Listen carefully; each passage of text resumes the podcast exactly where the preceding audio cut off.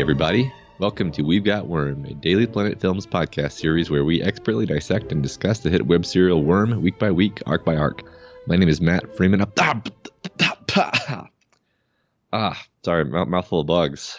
Oh no, they were laced with capsaicin. Now my voice is going to be screwed up for the whole podcast. Sorry, everybody. Anyway, I'm here with uh, my co-host Scott Daly. Scott, how are you doing today? I'm doing good, Matt. Sorry, sorry about all the bugs. Uh, I I find it helps when you uh, close your mouth, oh. especially oh. when you're like flying through the air. I was trying to lure the bugs into my mouth. So. Oh, okay. Yeah, okay. I didn't mention that earlier. Ah, ah, that makes a logical a logical sense, even though some people say it doesn't. Anyway, oh. as you said on this podcast, this is the podcast. Wow, I can't talk. It's been a long time since I did this. I don't don't know if I remember how to podcast, Matt. I think we'll figure it out. All right. This is the podcast where you, a worm expert, guides me, a first time reader, through Wildbow's world of superheroes, supervillains, and everything in between as I inspect, interpret, and even speculate on what the story is and where it is going. This week, we are covering Arc 22 Cell. And Matt, this is uh, this is a big one. They've all been big ones technically, but this yeah. is uh, this is some crazy things happen, some very unexpected things happen. It's it's a hell of a ride yeah, it, it this I think the, the arc 22, like pretty much arc 20 through arc 22, all have these amazing gut punch moments in them. Um, and and this is certainly one that I know people were excited about you getting to. I, I could say the same about the last several arcs though. So that's yeah, uh, it is funny yeah. that like every one, it's like I think I finished off each of the episodes of the last few saying, and this changes everything, and it just keeps everything keeps changing everything. Uh, Taylor was outed. That changes everything. Taylor surrenders. That changes everything. And then we finish with arc 22, where Taylor uh, literally stops being Skitter, which does change everything. Yeah, yeah, and yet it all feels very organic. Oh yeah, absolutely, absolutely. Going from thing thing to thing, it's it's it's a logical progression. I completely agree. I I really did enjoy this. I still think twenty one or, or, or twenty is my reigning champion for best in the book series so far, but this was, I think, right up there. Yeah, yeah, I think there's definitely a case to be made there. All right, um, so so in terms of announcements this week, uh, this is another weird week for us. Uh, this time it, it's my fault though. We're going to be recording uh, this episode at the normal time relative to when you hear it, but we're going to be recording arc 23 almost immediately after this, and uh, that means you're not going to be hearing it till much much later than we recorded, and, and we won't be, be able to address any comments for that episode. So sorry about that, but our schedule will return to normal soon after. Yeah, and that also probably means that just for time's sake, I will not be doing a live read of Arc 23. Um, it's just not feasible. We have to fit this stuff in. Like it's going to be really tight our schedule. Um, I obviously haven't read it when we're recording this, so literally I'm going to stop recording this and start reading right away um, to make sure I don't fall behind enough to where I'm not prepared for that podcast when we record it. So we apologize for that. We'll be back to, to normal soon. Um, it just yeah. happens. It happens. Yeah, I've, I've already started my synopsis for our next episode, which I've never actually had to do before. So oh, wow. that's how tight things are. Yeah, wow. All right, so this week's questions and comments. Um, first of all, uh, Wildbow stopped by and he had a question on the topic of Taylor's imagining of Regent and Imp. It, it's that that bit where she kind of imagines Regent surrounded by throngs of, of people who he's controlled, and she imagines Imp as like a ruthless assassin. And he says, It sounded like you were reading it in the light of Taylor wanting Regent to be that guy and wanting him to be that dangerous assassin. Does your read of the chapter change if it's in the light of her seeing those eventualities as worst case scenarios? So I think this was just us doing a a bad job of what we meant yeah, because um, that was not the interpretation I had.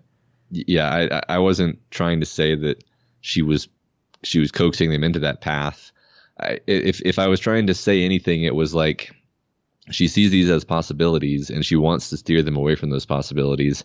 I don't know whether or not she thinks that she's been successful in doing so after that after that interaction with them. Yeah, and I think maybe where the confusion came from was just that I the the future that she steers Alec towards that's different from uh, the one that she sees for him still is questionable because it still involves him like taking control of people, but just using it as a threat rather than using it um, as actual like controlling them in, in his own harem or anything. Um, so my th- my comment was just like she sees this as a way of steering them towards a better alternative, but better, not great. And that's right. what I was trying to say. Yeah, I, I, think we're on the same page there. So then there were there were several comments, um, all of them really good, um, and all of them kind of in this in the thrust of saying, yeah, Taylor's done some bad things, and and and we can, we can all we can all agree to that. But but the PRT is actually definitely culpable for a lot of what has transpired, and I think we were just we just wanted to generally talk about that for a bit because that's true, and that is not something that we really emphasized on the podcast. Yeah, and I think uh, you know I will take culpability for this. I think we get caught up in in our protagonist a lot, which I think makes a certain amount of sense. But we talk about the good things she does and we talk about the bad things she does and we focus on that stuff a lot and and we are not hitting the beats for the PRT who who I really do believe is is terrible. Um, I think this is a very corrupt organization that has done some truly unforgivable things um, in the name of of their belief system of doing good things. Um, mm-hmm, yes, some of the bits from the comments that kind of uh, that convinced me the most or that that showed me most clearly were the, the kinds of horrible things they were letting happen prior to uh, the Leviathan attack. The, the, the Protectorate was semi like turning a blind eye or, or really just not devoting full resources toward taking out like the ABB and and Kaiser's group and, and all these other um, all these other groups. They were sort of they were sort of letting the cops and robbers thing happen even while these groups were doing some pretty heinous crimes on the ground. Yeah, and I think it's funny because like I think the PRT is a perfect like example of and I think Cauldron is another one of an organization that like starts heading down the road of doing um, bad things for good reasons and just has traveled way further down that road than our protagonist has. So we see her like we see them making these sacrifices and doing these things that we perceive as awful, and and they are. Um, but in their mind, this is all justified. They're maintaining balance. They're keeping a, a high level of powerful capes alive so that they can fight back against the Endbringers. There, there's justification behind everything they do. But yeah, the things that they do, the things that they tolerate, are pretty terrible. I mean, the a- ABB is not a good organization at all, and they allowed them to exist. We we see with Alexandria in this chapter, like the level of threat she has, and and um, that that is it is believable that she could at any moment just go out into the city and take down anyone. Um, yeah. and, and they they don't they don't do that. Yeah, I guess one thing I tried to emphasize in, in my own comment was like there are definitely some heinous things that are done by, for example, what you just described with Alexandria, where she's she's sort of reckless. Um, Piggot's willingness to basically kill these teenagers for this, you know, because she had an, had an opportunity to. Um, and those should be set aside from just like the normal dysfunction of any large bureaucratic organization. Because I see, I see the PRT has a lot of problems. Some of them are due to the fact that it's corrupt from the top down, but some of them are just due to the fact that it's a nationwide uh, uh, bureaucratic organization with like with a lot of intentional internal checks and balances. And anytime you do that, you're going to have it's going to be a slow organization. It's going to be conservative in how it allocates its resources.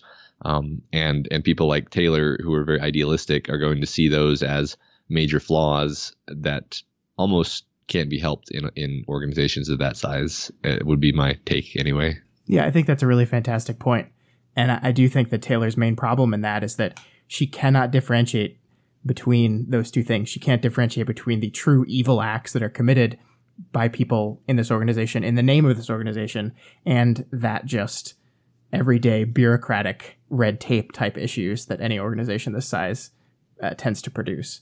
Those two things mm-hmm. are the same to her, um, yeah. and they both annoy her. Yeah, I agree. So we also had a really great comment uh, from King Bob, I believe, and it was it it, uh, it's said a lot of things, but the main thing that we wanted to talk about was this excellent analysis of Alec's character. Yeah, King, um, King Bob yeah. has throughout this run always come in and made these incredible comments about Alec. Uh, you can tell that Alec is clearly his favorite character and, and a character that he's put a lot of thought into, more thought than I think you or I ever have. um, and it's often that I get some of my most insightful uh, thoughts and opinions of Alec and Regent from King Bob's comments. So I think this one this week was like the best example of that. Yeah, yeah. Um, it, it's fairly long, but but basically, I, am trying to remember the, the, the point that I wanted to take away from it exactly. Um, so yeah, like like for example, one really interesting thing here was uh, um, Taylor and, and Aisha having very different reactions to the idea of Alec using his power on on on them, basically. So like Aisha kind of likes the idea because it's a form of showing her attention. In fact, it's showing her an almost exclusive kind of attention. And whereas Taylor views it as taking away her control, which is like her greatest fear, um, and related to her trigger actually. So um, it's just an interesting contrast of these two characters and their two reactions. But that was cool. Yeah, that's really fantastic, and I think that's absolutely spot on. That's great. Yeah. Um, did you have any other any things you wanted to, to bring out there? No, I mean, I, I I'm going to be honest. I I didn't read the comment until a couple days ago because I was out on the film festival. So I I saw it. I saw that it was long, and I said I need to check back and read this later, and I I did. Um, but uh, I just I just wanted to call attention to it generally because there's yeah. a lot of really fantastic stuff in there that I am definitely going to take to heart as we explore the character going forward. All right. Um, unless there's anything else, we can get into our beat by beat discussion of the arc. No, we got to do it because it's eight chapters and it's going to be real long. Yeah. All right. 22.1. Skitter, having surrendered at the PRT headquarters, is roughly subdued by the agitated PRT troopers. Clockblocker is there and he asks her if it's a trick. And she says, yes, but not the way he's thinking. so Clockblocker freezes her, and when she comes back from stasis, she's in shackles and the room is full of law enforcement. Yeah, every Clockblocker Skitter interaction so far has been so great, and uh-huh. this one is is really no exception. Uh, like that, Taylor's yes, I'm trying to trick you, but not in the way you think is like classic Taylor. That's like exactly something she would say. Um, I also really liked this little interaction, Matt, uh, where uh, Skitter says, Do you need me to take a different position? And Clockblocker says, Once upon a time, I would have had something clever to say in response to that. and of course, Taylor doesn't get it at all. no, right. Of course. Yes. What? Huh? Yeah. What? Yeah. Huh? What? Yeah. yeah. It's, it's really perfect. It's, like there's a lot of tension throughout the scene and throughout this entire arc and this is one of those tension relieving moments that i think works yeah. really well yeah it's important so Clockblocker and Miss Militia help her stand and then lead her past Tagg. They hand him off to uh, they hand her off to Triumph and, and a, PR, a PRT officer to go down the elevator. And uh, meanwhile, Tagg orders a defensive lockdown for the whole uh, facility. Yeah, there's a lot of really smart uh, decisions made here as far as who is there and where they are in position to Taylor um, including Triumph, was I think a very deliberate move here because we see Taylor like comment about how that she she knows that she has no friends here. She has no one with her, and that's absolutely true. Um, and it's not it's not unintentional that the only two people that have shown any kind of sympathy towards Taylor in the past uh, are, are Clockblocker and Miss Militia, and they're they're the ones standing by her side. But then they give her away to Triumph and the other PRT officer. They pass her on, and it's literally that um, that being guided through enemies and that pass off to that true you have no friends here. Yeah yeah it's like we almost think for a minute like oh this is going to be okay because clock Clockblocker and miss militia are going to going to stay by her and then immediately they, they don't and she's taken underground and isolated. Yeah and that's that's i mean to tie into my prediction from last week that's exactly what i said that it was like taylor's not going to go to jail miss militia will be there to protect her. And i think we see almost immediately that the pull that Miss Militia has in this organization is not enough to actually be able to do that. Right. So Triumph leaves her in a Type E containment cell, which is armed with electrocution and foam sprayers. The cell is fairly minimalist. There's a, a, recessed toilet, a bed with extremely thin mattress, and a constant flow of cool air. And Taylor reflects on how long probably stayed in a cell like this. Yeah, and there's a lot of beats here related to uh, not only how seriously the PRT is taking this situation, but but also kind of Taylor's mindset right now. Um, we see that she's in she comments that she's in shackles meant for really strong capes that can rend steel. She's put in the cell that that she feels is strong enough to contain lung. Um, this kind of ties into Taylor's general thought that she thinks she's going to be treated cruel or she's cruelly. She sees the PRT as evil and therefore they will surely abuse her. In fact, she literally says that. She said, Was this the point where the PRT officer beat me within an inch of my life while everyone else turned a blind eye? Like she says that so matter of factly, like it's going to happen. I'm just waiting for when. Um, yeah. It's a really, really great window into her psyche right now. Yeah, like as bad as this organization actually is, she she actually thinks it's even worse. I think. yeah, well, um, and and I think that ties into what we were talking about earlier about that that general, you know, bureaucratic, quote unquote evil um, versus the actual literal evil member members in here. She sees the whole organization as corrupt to the core, when really I think the main problems is there's there's some very bad people in very powerful positions within the organization. Yeah, um, right. Yeah. So the uh, the female PRT officer who she's with goes into the cell with her and has her strip, investigates her clothes, and then has her shower. The water comes from a low faucet that sprays directly into the toilet. Uh, the PRT officer explains that there will be only six seconds of warning before people can barge in on her. Yeah, and this all feeds into Taylor's mindset about how inhumanely she's going to be treated, right? Um, and and I agree that like this is not the most humane way to treat someone, especially someone who hasn't actually been legally convicted of anything yet. Um, but the type of stuff that they're doing here is not too different from what you would do to any prisoner who has just come under custody. Like they take her clothes off and search them. They check her for any uh, any foreign objects and they take her personal items away from her. Um, the fact that they give her a warning before they barge in on her is nice, I guess. I mean, it's not great, but like, I just think this feeds into her mindset that like everything they're doing to her is bad when, from I think a, a outside perspective, it's relatively normal. Yeah, right. It's like she's in, in in her inner monologue, she's sort of casting it as being inhumane, and it's like, well, I mean, it's what they have to do. It's how they're dealing with a dangerous person. Yeah, which she absolutely is. Yeah. So before letting her dress, the PRT officer slaps on some latex gloves and searches her. And Taylor tries to make a joke at this point about being allergic to bee stings. She's making a joke, Scott. A joke. Has this ever happened before? Um, I mean, she's tried before. I loved her just inability to read situations at times. Cracks yeah. me up. It's like what this moment needs is a little bit of levity. Yeah. I'm going to make this woman laugh. No? nope. I'll try again in a couple minutes. Sorry. So uh, she listens in on the meeting of the Protectorate and PRT discussing the meaning of her surrender. Dr. Yamada thinks that she might actually be surrendering based on her psychological profile. Tagg thinks he's trying to bring down the PRT by forcing a jury trial where their dirty laundry will be aired. And Miss Militia thinks she's probably plotting something, and it probably involves removing Tagg.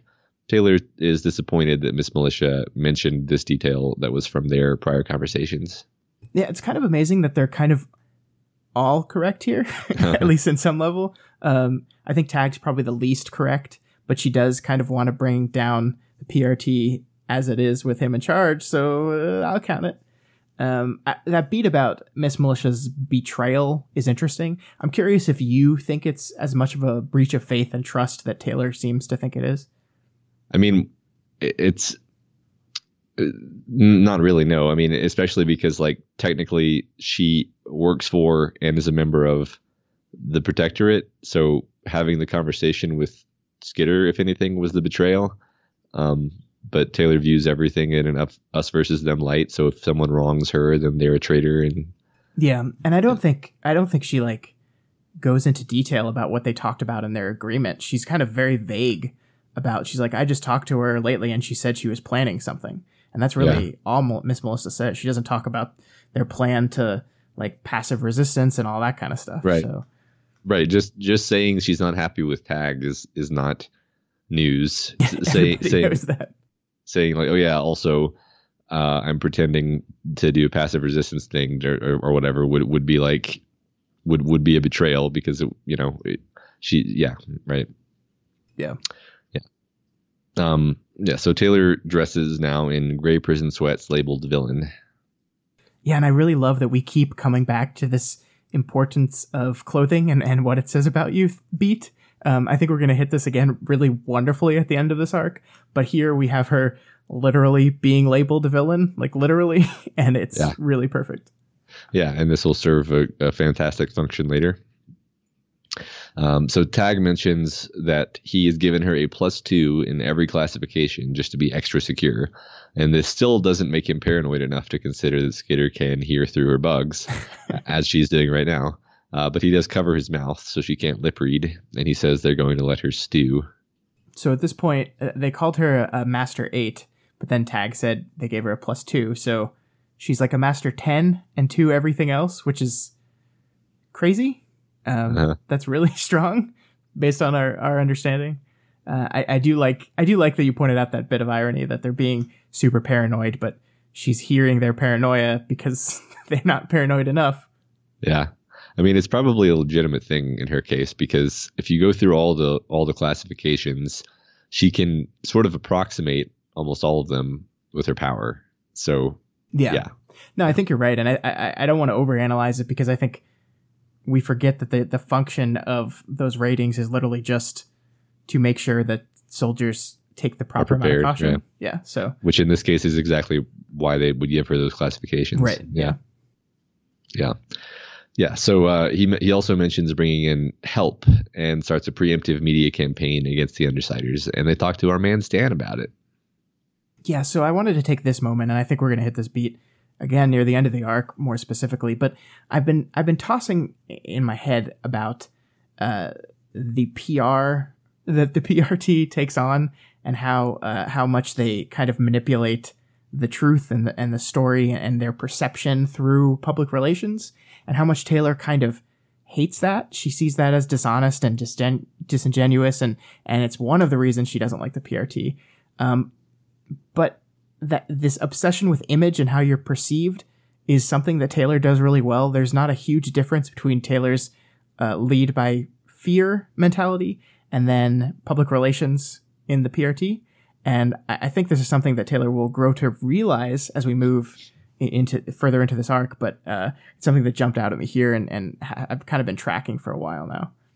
Yeah, that's interesting. She's she's a little bit hypocritical about that.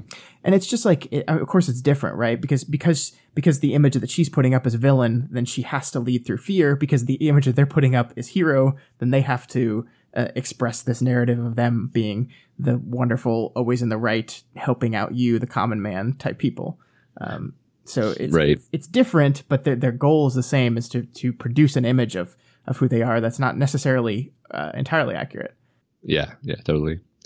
So she senses all the PRT officers in capes running around, setting up defenses and preparing for any eventuality.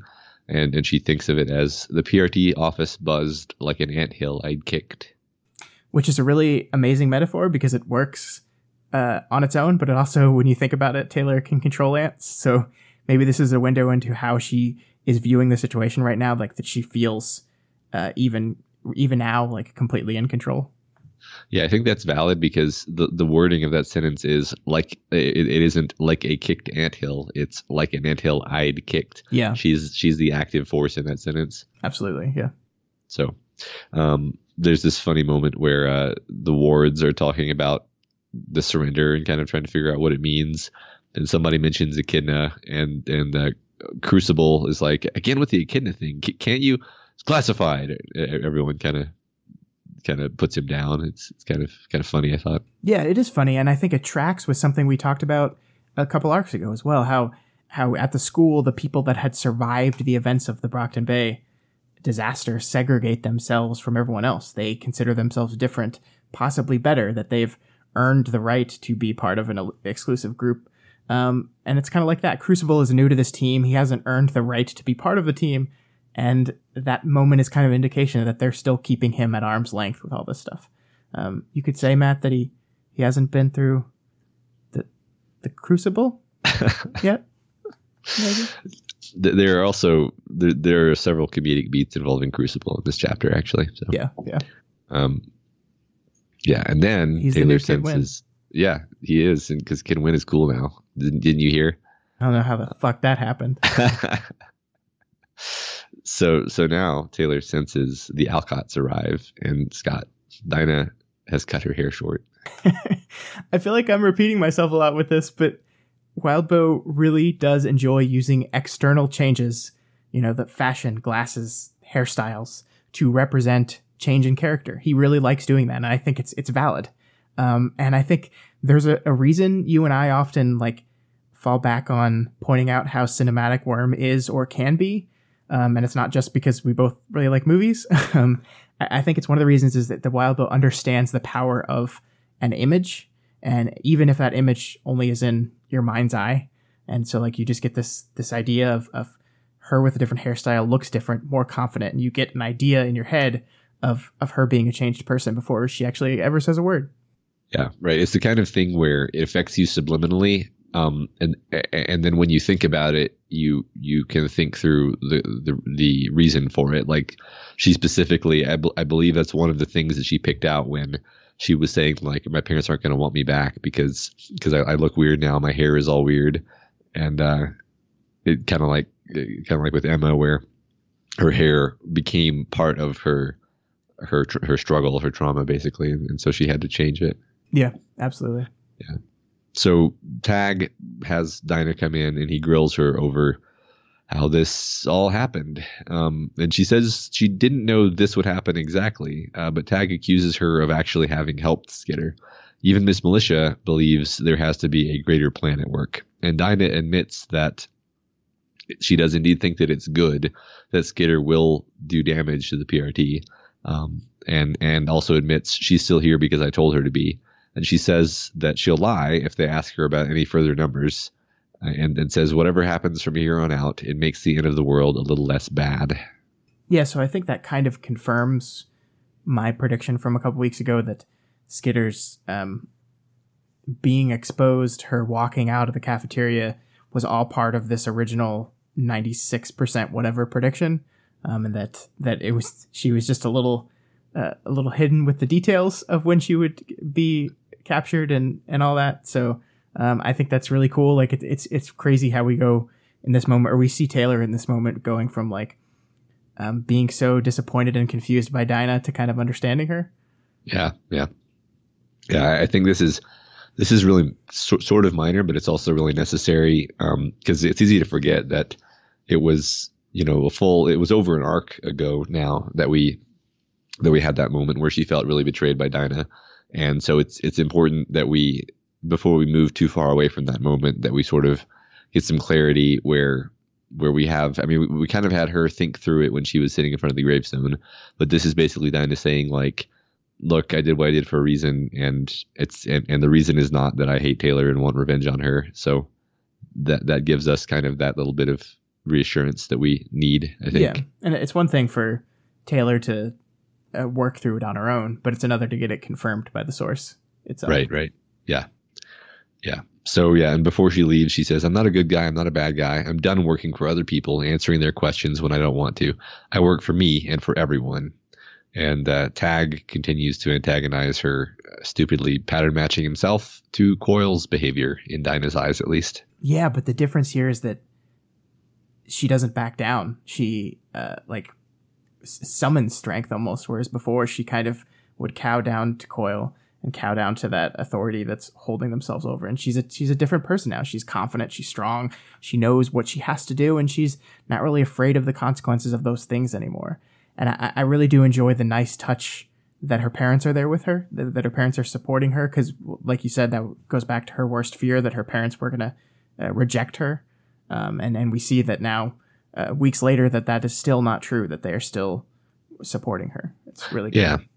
Yeah, it is nice on that level for us to see the evidence of of Taylor's good deeds here in this yeah. moment. Yeah, absolutely. So Miss Militia finally notices that Taylor's bugs have accumulated on the outer window and are acting very agitated, and they realize at this point that Skitter can hear them. And then this causes Dinah to leave abruptly because she can't communicate with Taylor or the numbers change.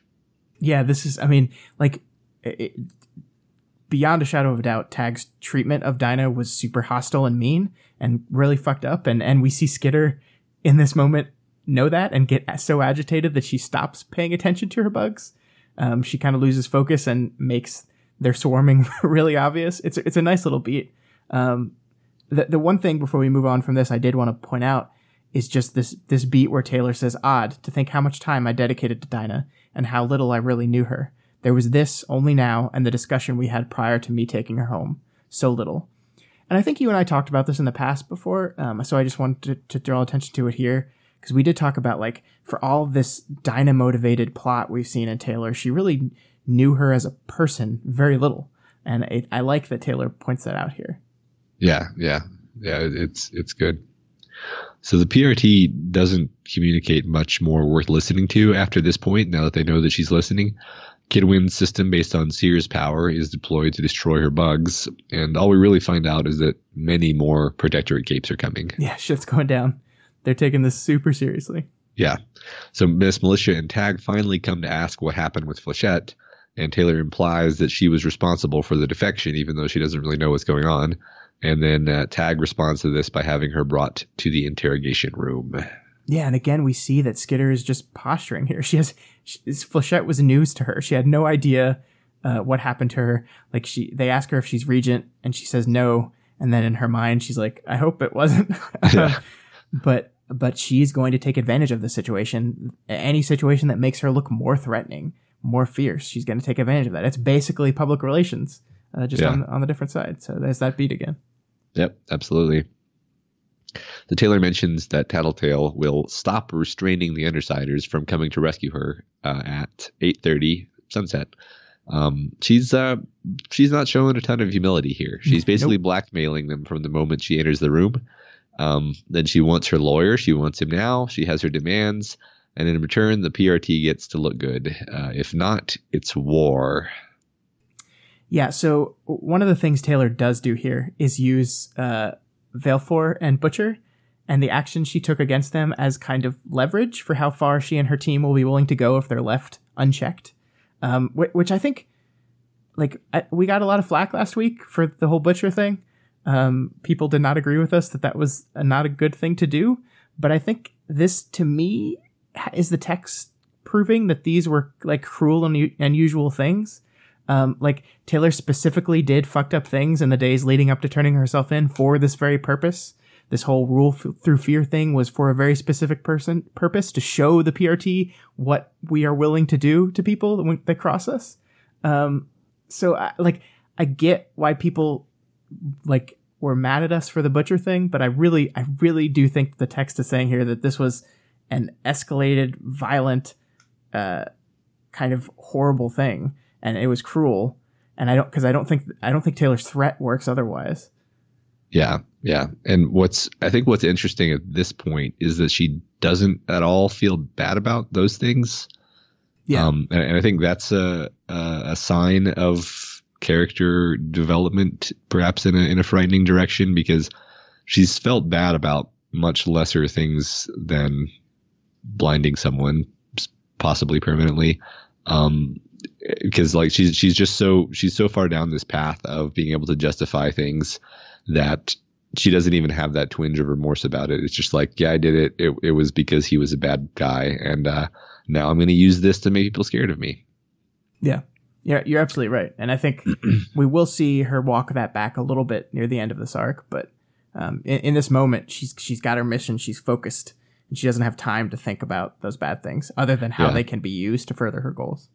And and I wanted to point out, especially that, so this is pretty much the end of this chapter, and I wanted to point out that like we don't really know what her plan is until pretty pretty much this moment, and and, and even now we don't fully know what it is, but basically.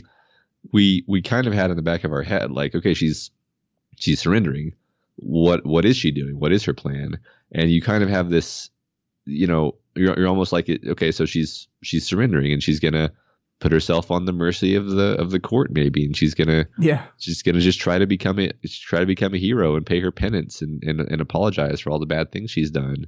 And from the moment they start talking to her she's like she's basically saying no i'm not really surrendering. I'm I, I, I'll let you I'll let you make me into a hero if you comply with my ridiculous demands. Otherwise, we're gonna attack your compound and I'm gonna be free again. Yeah. Um, which is not at all the same thing as I surrender. No, not at all. And this is not this is not how I was expecting it to go. Like the the, the dramatic build up to that surrender moment seemed to me that yeah, she was really just saying this is the right thing to do. I have to do this, and it's not. It's it's not her surrendering really it's just her using this as another bargaining chip yeah, yeah it's kind of like dr yamada says she does want to surrender but it's against her nature to just surrender surrender. She has to surrender in a way where she gets all kinds of concessions. Right, right, yeah. Uh, the, the my favorite part of this whole conversation that ends this chapter though is this um, this moment where Miss Militia says, "You said you weren't going to do any harm to the PRT," um, and Taylor replies, "If things go that way, it's because the PRT is hurting the PRT, which wouldn't be an isolated incident." Which, I mean, it's kind of like a weirdly twisted way to look at that. I mean, it's not entirely untrue because they escalated things, but also she's here and saying if you don't give in to my demands, my team will attack you and release information on you that will hurt you and make you look bad, and it won't be their fault, it'll be yours. yeah. It'll be yours for not complying with my blackmail. Like that's yeah, right, Taylor. Okay, sure, whatever. Yeah, you gotta you gotta be willing to compromise to my blackmail. Yeah, yeah. Well, we'll get into all that. So 22.2 um, Miss Militia gives her a phone and she calls her lawyer, Mr. Kaye, um, who is in her territory chatting up her people. She orders an elaborate snack through him and then he heads to the PRT office. Yeah, that was the, the snack was a weird beat, um, but I think it's just characterizing of Kaye, who yeah. I love so much. Yeah, um, I, I, agree. It's just showing how like uh, laissez-faire he is about all this right. villain cape stuff. Yeah. Um, I, I, was really excited when we heard I heard that we were bringing a lawyer into this stuff because like the legal side of parahumans is something that's always kind of been hinted at in the background. Um, we've seen one trial with poor Canary, um, but, but we really kind of dive deep into how all that works in this chapter and the next, and uh, I like it a lot. Yeah, yeah. So Tagg talks about how he can't understand the trauma capes go through, and then he talks about uh, Lausanne and how him and his people shot men, women, and children after the Simurgh attack made everybody crazy two years of fighting those people, and then they closed off the city and massacred everybody. Yeah, I'm sure Tagg knows nothing about trauma. right? And like this is this gets back to a beat that I think we've talked about before, but how Worm continues to deal with the idea of trauma in increasingly complicated ways. Because I think it would have been easy to just say, you know, superpowers are a metaphor for trauma and have that just be it, have that be the metaphor. But but Wildbow isn't interested in just that comparison. He wants to handle trauma like across the entire spectrum. Um, so again, we have all of our capes suffering from these terrible traumatic events that fed them and their powers, but we also take the time to show all these non-capes suffering their own kind of trauma. Like we've seen Emma, we've seen Charlotte, we've seen Piggot, now we have Tagg these people's traumas are are almost equally bad. They're awful, awful things have happened to them, and it it causes them to do comparably awful things in return. Like Emma might not have killed, might not have the power to kill thousands of people, but she did have the power to ruin one person's life. Um, and I just think it's it's really cool how we we we explore trauma in all its various shapes and sizes, um, super powered and not. Yeah, and in the case of Piggot and, and Tagg, you could argue that for, for both of those people, actually, their traumas led them to reaching for more power so that they right. could have those kind of devastating effects. We, we, we sort of know that was the case with Piggot, yeah. where she she was she was probably she was a PRT trooper. She's probably like a pretty good person, and then something really terrible happened, and she she was really angry about it, and and it drove her to become the kind of of relentless and, and uncompromising person that she was. Yeah, I, um, I think you're right. I think the difference being then then the capes who experience trauma are gifted with power, whereas the non capes who experience trauma have to have to fight for their power. Yeah. Yeah, and, and, and Emma gets power in her own way. It's it's yeah. like high school social power, but yeah. you can imagine her becoming worse as she gets older actually. Yeah. That's absolutely. interesting. This is not a theme that I had ever picked out, but this this idea that if people don't get a superpower, then they crave some kind of power to exert their will on the world so they can make it a safe place for themselves. Yeah, I think that's I think that tracks, and I think we could look through uh, a lot of the other people with trauma to to confirm that. Yeah, cool. Yeah, so at this point, Tagg talks about the birdcage and how he would rather execute Cape criminals than use the birdcage. And he keeps pushing and grilling and being aggressive like this. And finally, his monologue is interrupted by the arrival of Kaye. Yeah, and I think Tagg in this moment, like Taylor tends to do sometimes, is make one hell of a convincing argument here. Um, this idea that um, it's more merciful to execute criminals than than keep them locked in a place as terrible as the birdcage, and I think it's something that uh, some of our listeners have leveled against us when we showed uncomfort with like the willingness to to casually execute people. Like when there was a, a hit order on Cherish, and they, uh, I think Militia was just said, just shoot her in the head.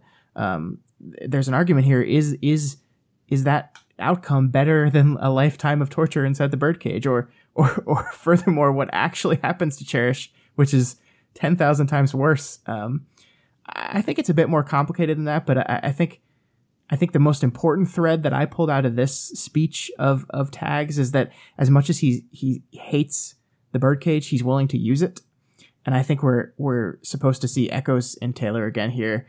Um, I think these two characters are are on some level very much alike.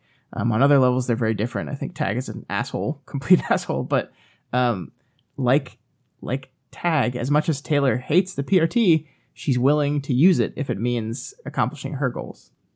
Yeah, yeah, that, that all that all makes sense to me.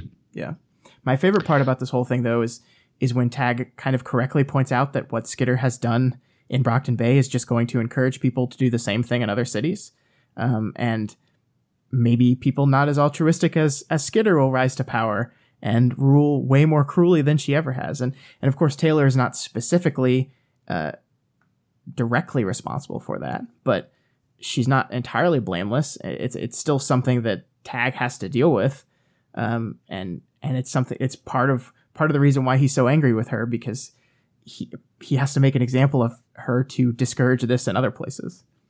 Yeah, yeah, that's that's maybe like the strongest argument that we see him make in perhaps this entire arc. In, in my opinion, is yeah. this this idea that like like look like we can't just basic game theory. We can't just capitulate to your demands here because there's more at stake than just what you're threatening. There's there's the consequences of the PRT being seen to capitulate in this way. And for a large organization, that's disastrous. And that's yeah. yet again, this is a feature of large organizations that has nothing nothing to do with Tagg specifically as a person. Right. I mean, it's literally just like the United States saying we do not negotiate with terrorists. Like we exactly. can't. We we cannot, as a country, as a body in this world be seen to agree to those kind of demands. Right. Yeah. No matter what you're threatening, it would be worse for us to comply. Yeah. Yeah. So at this point, uh, Taylor description fucks Kaye. Uh, he's per- perfectly groomed and handsome, uh, except for some scarring on his face. I, I really, this is a good beat because, like, I think it's been a long time, A, since we've seen Taylor look at someone in that way.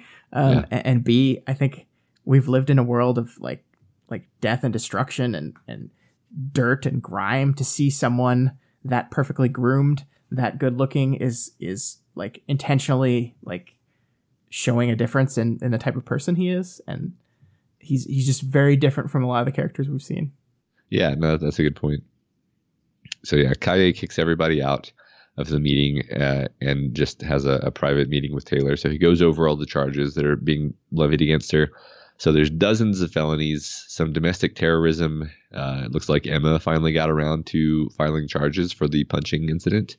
There's an absence of hero capes making personal accusations, presumably to avoid putting the heroes on the witness stand. And overall, we get a nice rundown of everything she's done, including treason, uh, apparently, when she declares herself ruler of her territory. Yeah. it's kind of hard not to laugh at the as these charges are read, just because the sheer amount of them. There's like 50 cases of assault, 83 cases of assault. Like it's just, yeah, right. just so many things. And especially the beats where Taylor can't specifically remember which charges go to which events. Like there's so much stuff that she's done that it all kind of bleeds together and she can't remember which, which belongs to which. Um, yeah. right. And then she goes, um, he's like, anything else I should know about? I sort of arranged to have a psychopath kill herself. Um, however you charge putting maggots in somebody's eyeballs in self defense. self defense. Yeah. Oh my god. Yeah. And and what's funny is like is she saying is she phrasing it that way for his benefit or is she still kind of kind of justifying that? I think on some level I think that's what she believes because I yeah. mean if you and and we will see uh Alexandria echo that sentiment almost exactly later in the, yeah. the arc but um, yeah. I think there's a certain level of of this justification to uh, he could hurt me later, therefore hurting him now is self defense. Yeah. Yeah, I actively went after him, and then when he fought back, I blinded him in self defense. Yeah, that's that, that is pretty much what Alexandria does later. Yeah, mm-hmm. yeah. So she confesses to him that she also killed a law enforcement officer, Coyle, and Kaye claims he's handled worse. Which is uh, a little disturbing, isn't it? Yeah. Uh, what kind of people have you been representing, Kaye? Yeah, I need uh, Better Call Kaye needs to be the next spinoff, I guess. Yeah. Big. Um, so Kaye wants to have her charged as a minor and emphasizes the relatively valid extenuating circumstances that she's in place under. And we have a little time jump as Kaye gr- grinds out a contract stipulating Taylor's demands uh, with his law firm via the phone.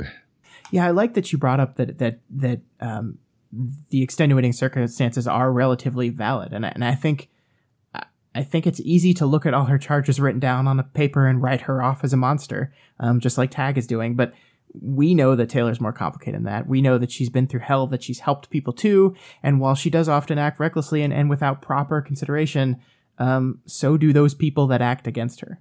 So at, the end of the day, nobody's perfect here. And, and I think that should be considered or at least discussed when, when talking about her choices. Um, yeah. and I, and I do think that's something that you and I do. I think we get, you know, some, some people say we don't do a good enough job of, of contextualizing the choices that she makes. But I, I think we we do. I don't know. Yeah, I mean, uh, what we don't often do is talk about the fact that like her intentions are usually to like to save people and like for the greater good and so forth. Um, but I, I don't think that needs to be repeated every time, especially when the problem is not that her intentions are good. The problem is that she's justifying increasingly heinous things very tenuously connected to those intent those those good intentions. Yeah, yeah. Um, yeah. To the to so. the point where it's becoming easier and easier for her to just remove those excuses to be able to act without that rationalization, as we'll see in a couple chapters. Yep. Yeah. So um, the deal that they're offering is surrender in exchange for admission to a certain number of crimes. And in exchange, the Undersiders will be given unofficial leniency. Special allowances would be made regarding crimes in the future. Tagg will retire and Miss Militia will take over. Yeah, I, I kind of joked about this on Twitter in my live read, but we've literally like flipped genre now and are now just in like a legal procedural story.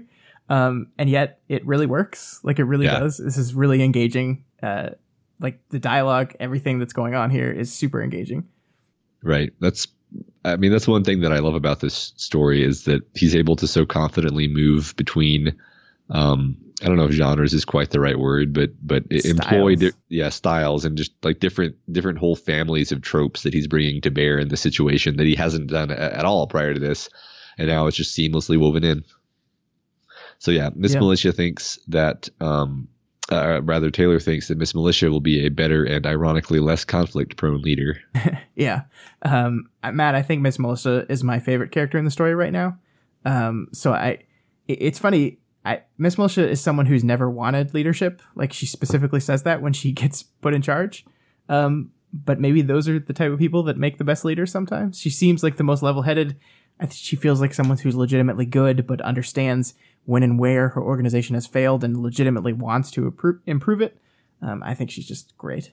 Yeah, and she's seen how bad things can get, unlike yeah. a lot of these people. Yeah, and I think that that's I think that's such a difference in the source of her trauma, right? That that like she had she went through she had her trigger event, but she went through hell before it, and she's seen like yeah, like like you said a couple of arcs ago, she's seen real war. She's seen what it can do. She's seen the consequences for this escalation that everyone's talking about. So she has a much more level head about it that, than than anyone else. Yeah, definitely.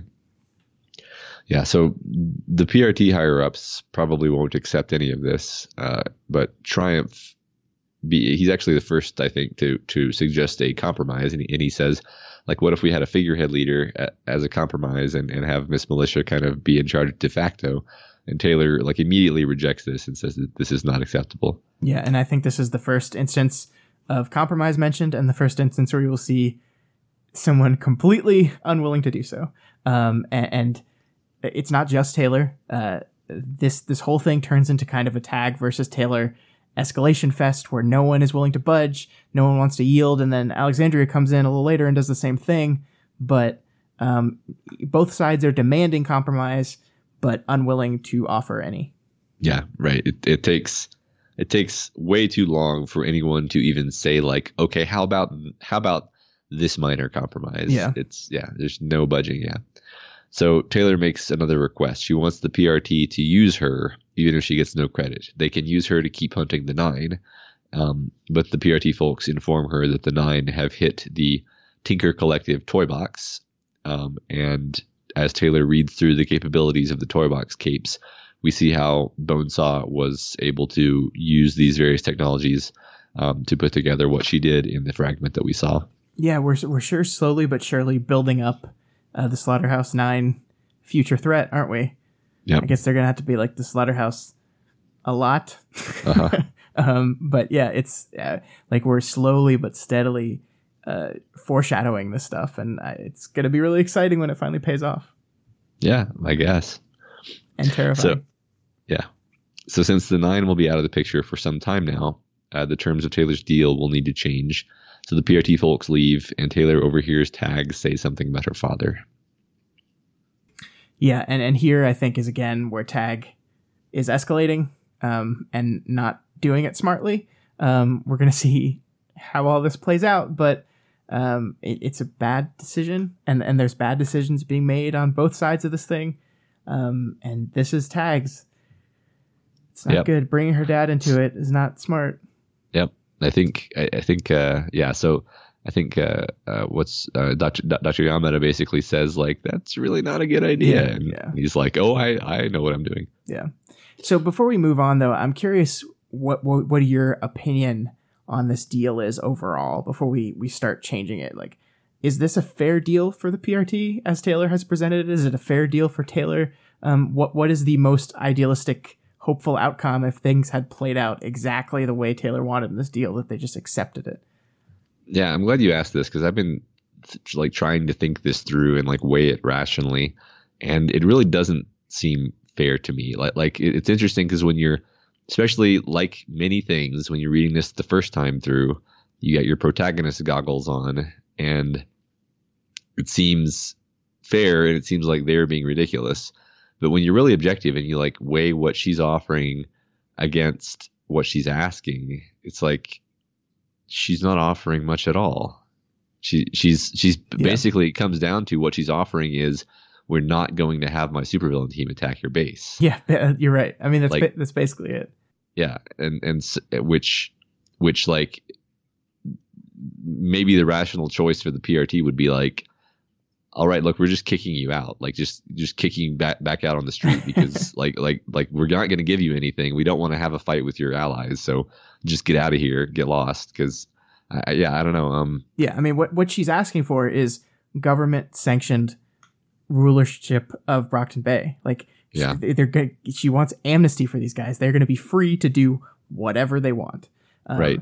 She wants the leader of the group removed, and she wants the entire uh, structural idea behind the PRT change to allow a cape to be in charge. That's a huge structural change in the organization that changes like the entire goal of the organization. And I know that that was broken basically from the beginning, but still to the people within the organization and the people outside the organization, they were not aware of that. And the, to put Miss Militia in charge almost seems to double down on this idea um, that was never present uh, before.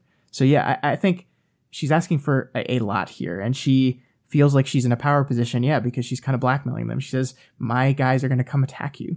Um, Yeah. and and they're go- you wanted a war, you wanted escalation. Here's it going to come, and the only way you stop this is by giving me everything I want. Yeah, I feel like the most she could really get with the true quid pro quo would be getting Tagg uh, to retire. Like, like I think she could probably legitimately force that if she were like, "All right, I turned myself in in exchange. I, I, I think this guy's bad news. I want him out." I think that she can maybe make the organization as a whole, like, you know, settle for that trade, but certainly not that plus all the rest of the things she asked for. Yeah, I agree. Okay. So 22.3, she's listening in on the heroes outside having their discussions. The wards are gossiping about what Taylor was asking for, confused and perhaps impressed that she wanted to go hunt the nine. Uh, this leads to Miss Militia telling them that Flechette has defected, which upsets all of them, especially Vista.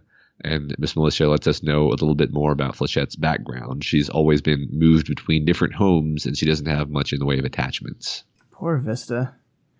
Poor Vista that Yeah. I don't I still don't know how she got out of the situation she was in with Echidna, but she's better. Yeah. Anyway, um We, we we do learn that she managed to somehow kill Shatterbird. yeah, though. yeah, which is crazy. Um Yeah. I, I do really like this moment though because we see Taylor like trying to listen to like six different conversations at the same time and it, like it's almost too much information for her. Um and here's where like I, I want to talk about Tagg and I want to talk about Tagg with the caveat that I, I think he's really a piece of shit and he does terrible things. But I think he's I think he's also a human being, and there's this really weird beat here where Tagg like they're talking about Flechette, Flechette, they're talking about what happened to her, and Tagg interjects, and he says like they basically accuse him of doing something to her, and his response here is very human. Um, he says, "No, we didn't do a thing to her. Everyone that's been in Brockton Bay over the past few weeks and months has dealt with a lot, and I think this is her wrestling with something on her own. I have immense respect for Flechette, and all I can do, all we can all do, is hope that she comes to her senses." So Matt, who's this like rational, calm, understanding man suddenly that we're seeing talk to the rest of the team? Like, could it be that that the tagg that Taylor sees is just an image that Tagg is putting forth, like a scare tactic, just like she does? Um, I think there's some truth to that. Yeah, that's that's interesting because my read, again, probably wearing my protagonist glasses, was no, this this quote that you just read was Tagg putting on a facade to try to make the wards think that he's a good, sensitive man who cares about Flechette.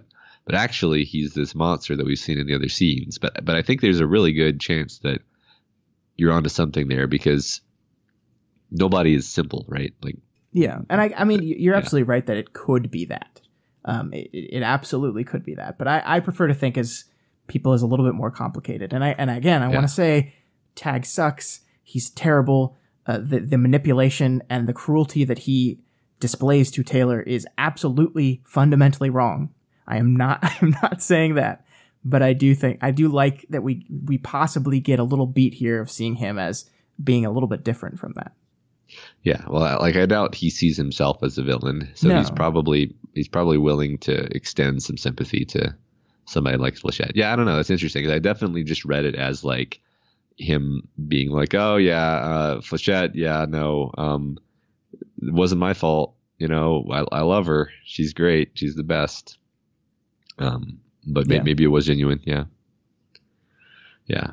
So yeah, so the, yeah, this is the point when Yamada tells Tagg that Danny is a sore spot with Taylor. Um, doesn't stop him though. Nope. Doesn't take the world's best shrink to to figure that one out though. Yep. Even though I appreciate Jessica.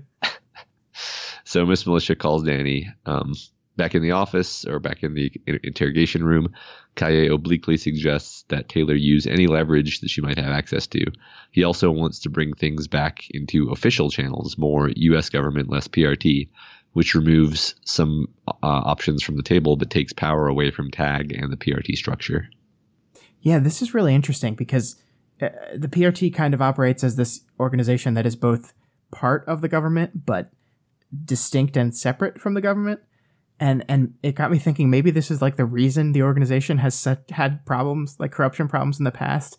It like actually needs more government oversight than it actually has. Like the fact that they're able to exist in this legal gray area because they just haven't notified the actual law like enforcement of the world um, is kind of interesting.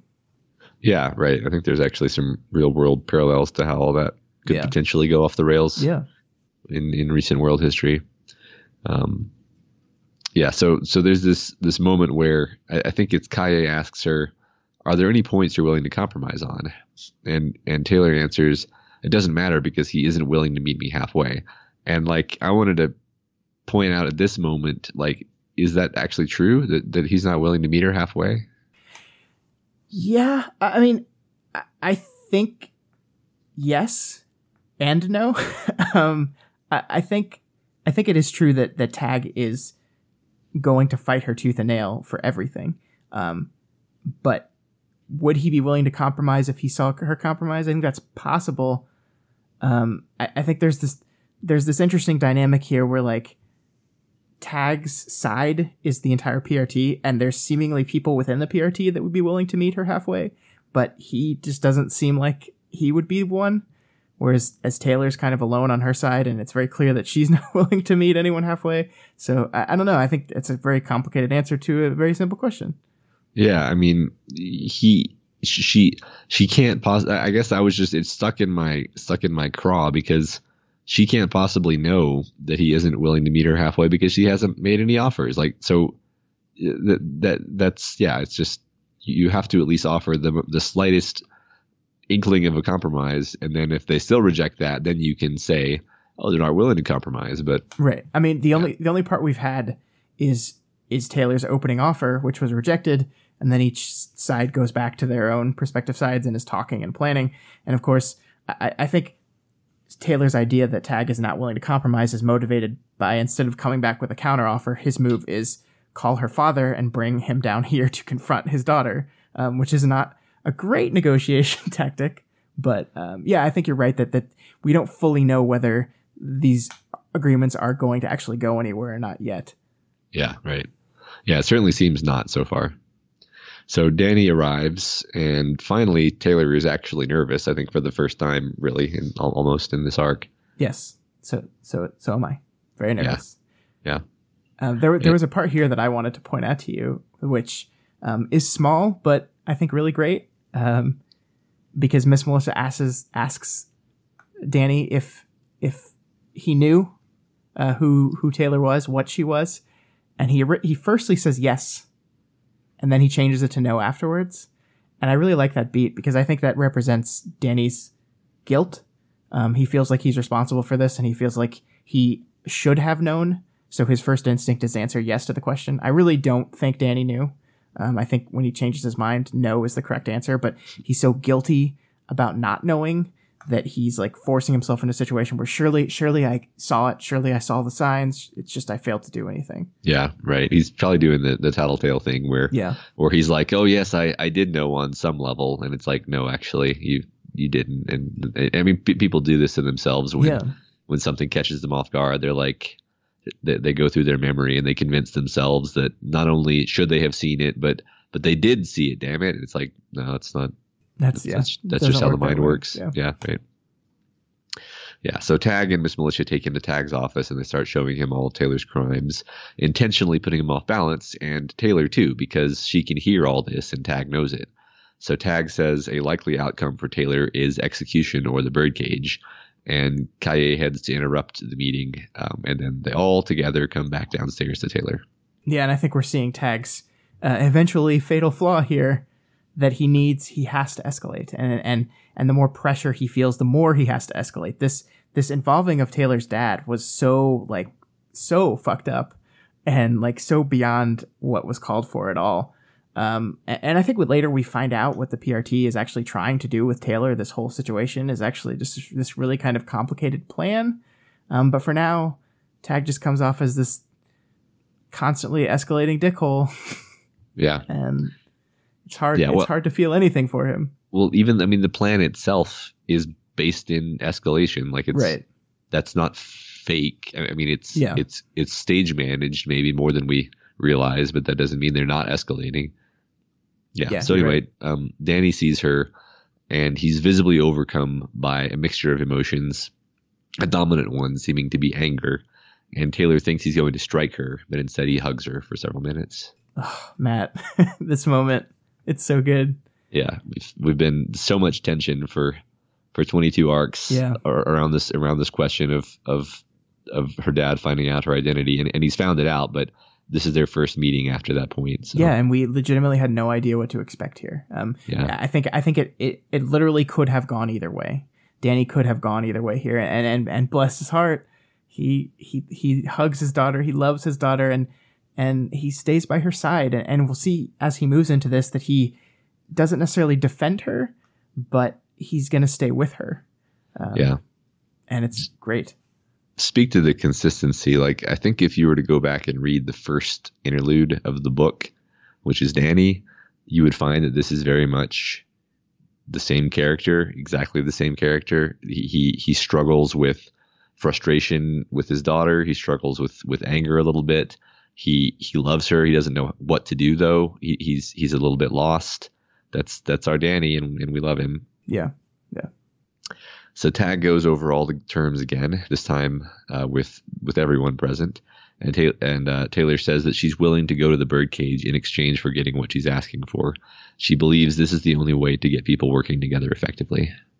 So, did you believe that in this moment that that's actually legitimately something she would be willing to do? Um, I didn't think she was posturing there. I, I thought I thought she's basically saying like, I, I will, as long as I get what I'm asking for, you don't even have to use me to hunt the nine. You can put me in the birdcage, but I'm not budging on what I'm asking for. Yeah, I think you're right. Um, and I think this this tracks with with the Taylor we've seen before. She's always been this self-sacrificing person, almost to to a fault. And uh, like, yes, she is willing to do terrible things to other people if she believes them to be the right things to do, but she's also willing to do those terrible things to herself if she believes them the right thing to do. We saw that with Echidna, and I think we're seeing it again here. And uh, I respect her for that on a certain level, that she believes so strongly in it that she's willing to sacrifice herself for it. Yeah, yeah. So Tagg goes on to talk about each of the Undersiders and the bad things that they've done, bringing Danny up to speed on, as Tagg would have it, the monsters that Taylor calls friends. And then Taylor is forced into the position of defending each of them. Yeah, and I think this is a, a lesson in the importance of context. um, because, like, as Tagg makes them out to be, they're all monsters. Like, the way he reads out the things that they've done, which are all true things, by the way. Um, they they come off as truly monstrous and then Taylor is forced to defend them and then you kind of see her point of view too. You see, yeah, like they went through really hard stuff. Like Alec was raised by this terrible human being that warped who he is. Um, Rachel has gone through terrible things. Lisa has gone through terrible things. Like you, you kind of get it all. Um, but like the thing is that that Flag can't see Taylor's side of this. Taylor can't see Flag's side. They can't see those sides of these people. And it just makes me think that these are really the worst two people you could pit against each other, like at this moment, because they're just not going to back down. Yeah, yeah, yeah. He's very much her antithesis in, in some ways. Yeah, yeah. It's like the, the like you said, the worst person in the situation. Um, and it's interesting because she she actually when Grue is brought up, she kind of depersonalizes into her bugs. Yeah, and this is a really I think a subtly important beat that sets up what goes down in the next chapter. I think we've been like talking about this trick of Taylor's for a while now that, that she can disembody and, and escape from her emotions into her bugs. Um, and I think this serves to remind us again of that's a thing that she could do.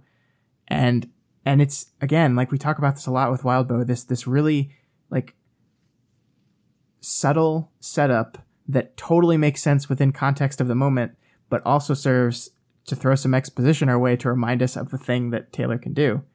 And I just I just love how it's done. Yeah, right. And and it's also I, I think this is a well timed reminder of her connection to the Undersiders because it isn't too long after this that that basically it isn't isn't it isn't too long after her verbalizing her commitment and and love for them basically that somebody comes along and starts threatening them directly.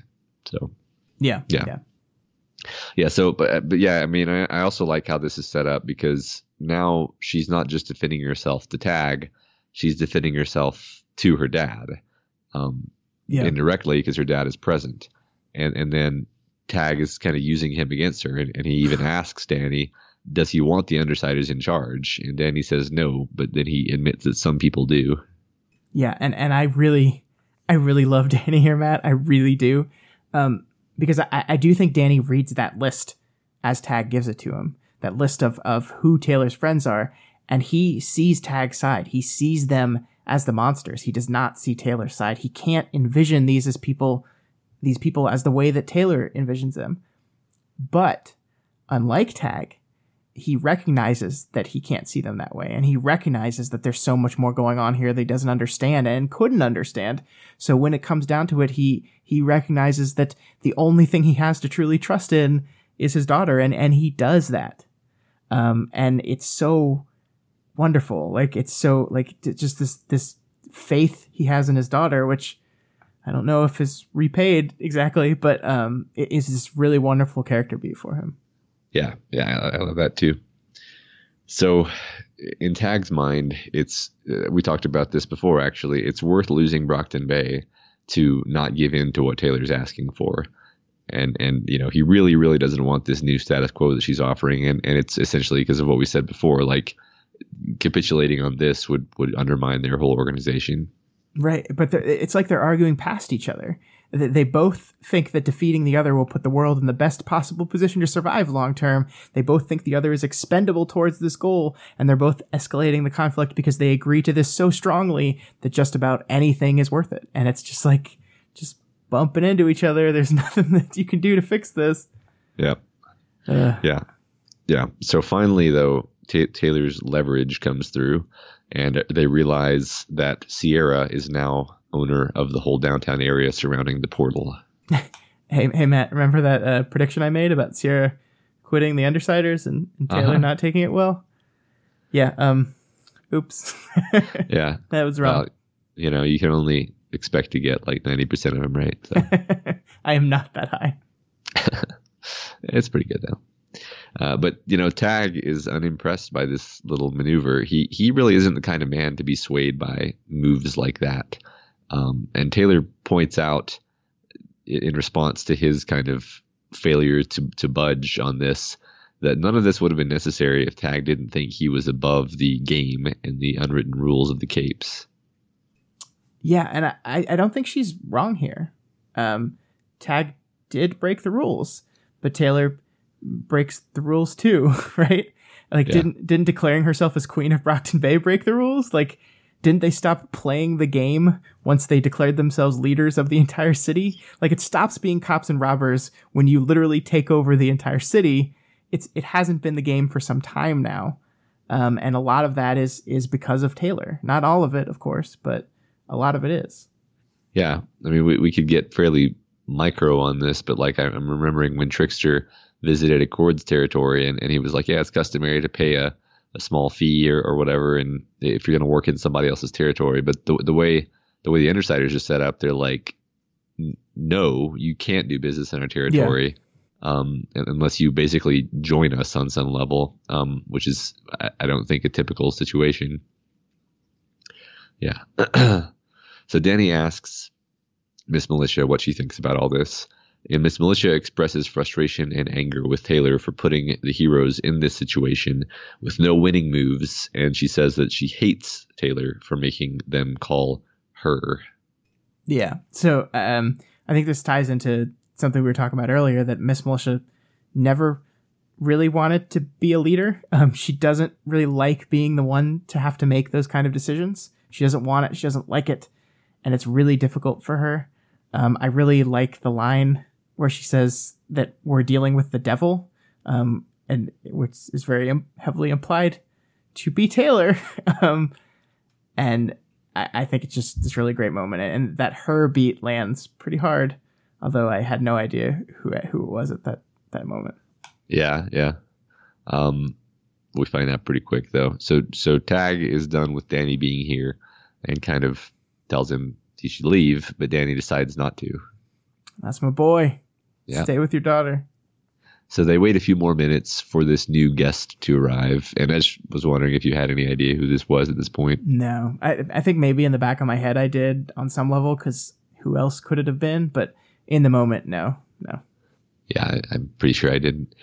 But Taylor senses this person approach on foot from a distance. It's this this scary woman who moves with confidence and perfect control, like the Siberian did around her teammates uh, and Taylor knows who it is almost immediately.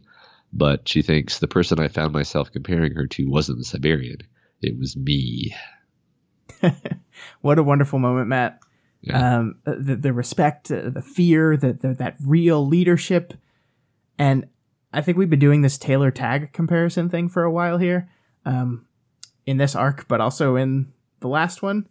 But um, we have to go back to Alexandria's interlude to remind ourselves of just how alike Alexandria and Taylor are as well. Um, and and this is actually something I wanted to address because I, I, did notice a comment that we didn't talk about last week that said something to the effect of that I that, that this person I can't remember who their name is. I apologize to that person, but that that it says something about the quality of the writing of Worm that you can compare so many of these other characters to the protagonist. And I agree completely.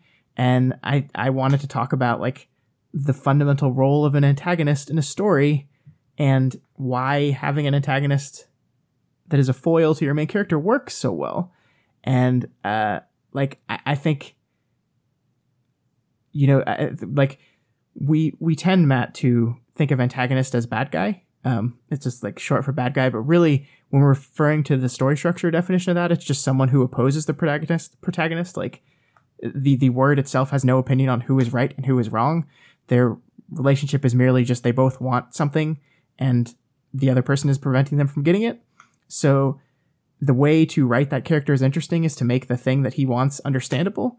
And I think that the way to do that even more interestingly is to make them related back to your main character, to to have them have similar traits but in a different way. And I think that's what Worm does so well constantly with these characters. And it's a reason we're comparing them back to Taylor is because these antagonists are fully fleshed out, real characters who relate back to our protagonist and her goals.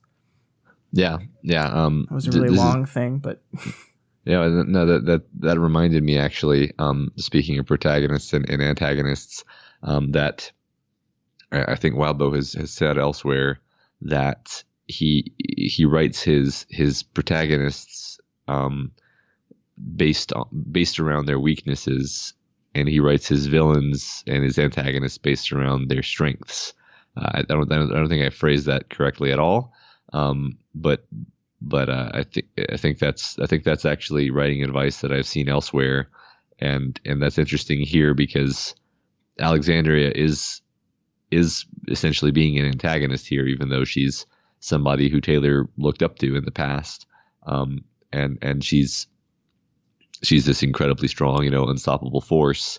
Um, but but it's actually their it's actually her strength that almost is her is her downfall in a in a ironic way. Um, yeah, and I think it's so much more narratively fulfilling for that antagonist to echo your protagonist in some way. To especially if you're telling a story about how a person goes from being one thing to become another thing, it, it pays to have the person they're in conflict with be someone that's further along that trail than you are. Like it just it just works better. Um, so we yes we keep comparing people back to Taylor, um, just because she's our protagonist, but also because these people relate to her and they they tell about her either her future state or tell us more about her in the present.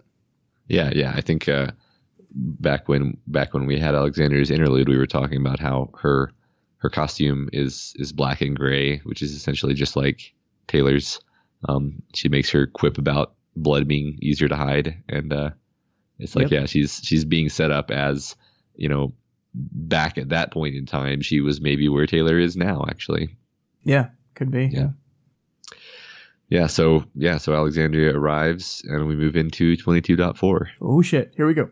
So Taylor immediately notes that Alexandria looks at her the way tattletale does sometimes, and she opens up talking about threats immediately, or something bigger than threats, certainties. Yeah, so when I was tweeting about this on my live tweet, I got a pushback, and I, I apologize, I can't remember who it was, but uh, about the fact that Alexandria can't find the word that works in this situation. She says it doesn't exist. Um, and you use certainties, which seems like a word that would work pretty well in here. Um, but I think at the end of the day, like this whole conversation is just her posturing. Like I think she could have totally found a word that fits, but saying there isn't even a word for how sure I am when I make this threat sounds a lot scarier than it's a certainty. Yeah, I, I think that's correct. I think um, I think she's putting on her own her own image, her own uh, bad cop routine of of being maximally scary and just kind of. I mean, like it, it's interesting to me because her um like especially in the audiobook the the person who kind of does her her her reading comes off as really kind of um mustache twirlingly villainous so so that's kind of oh, how really? i end up huh.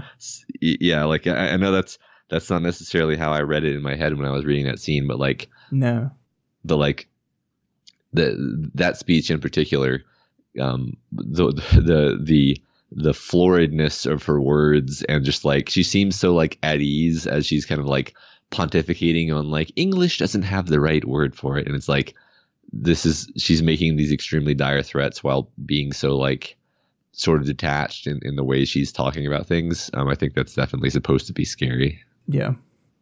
Yeah. So yeah, um, the certainty she wants to convey is that she's going to put an end to all this. This conversation uh, will happen later when things are more stable. Yeah, that's like the most ominous thing to say ever.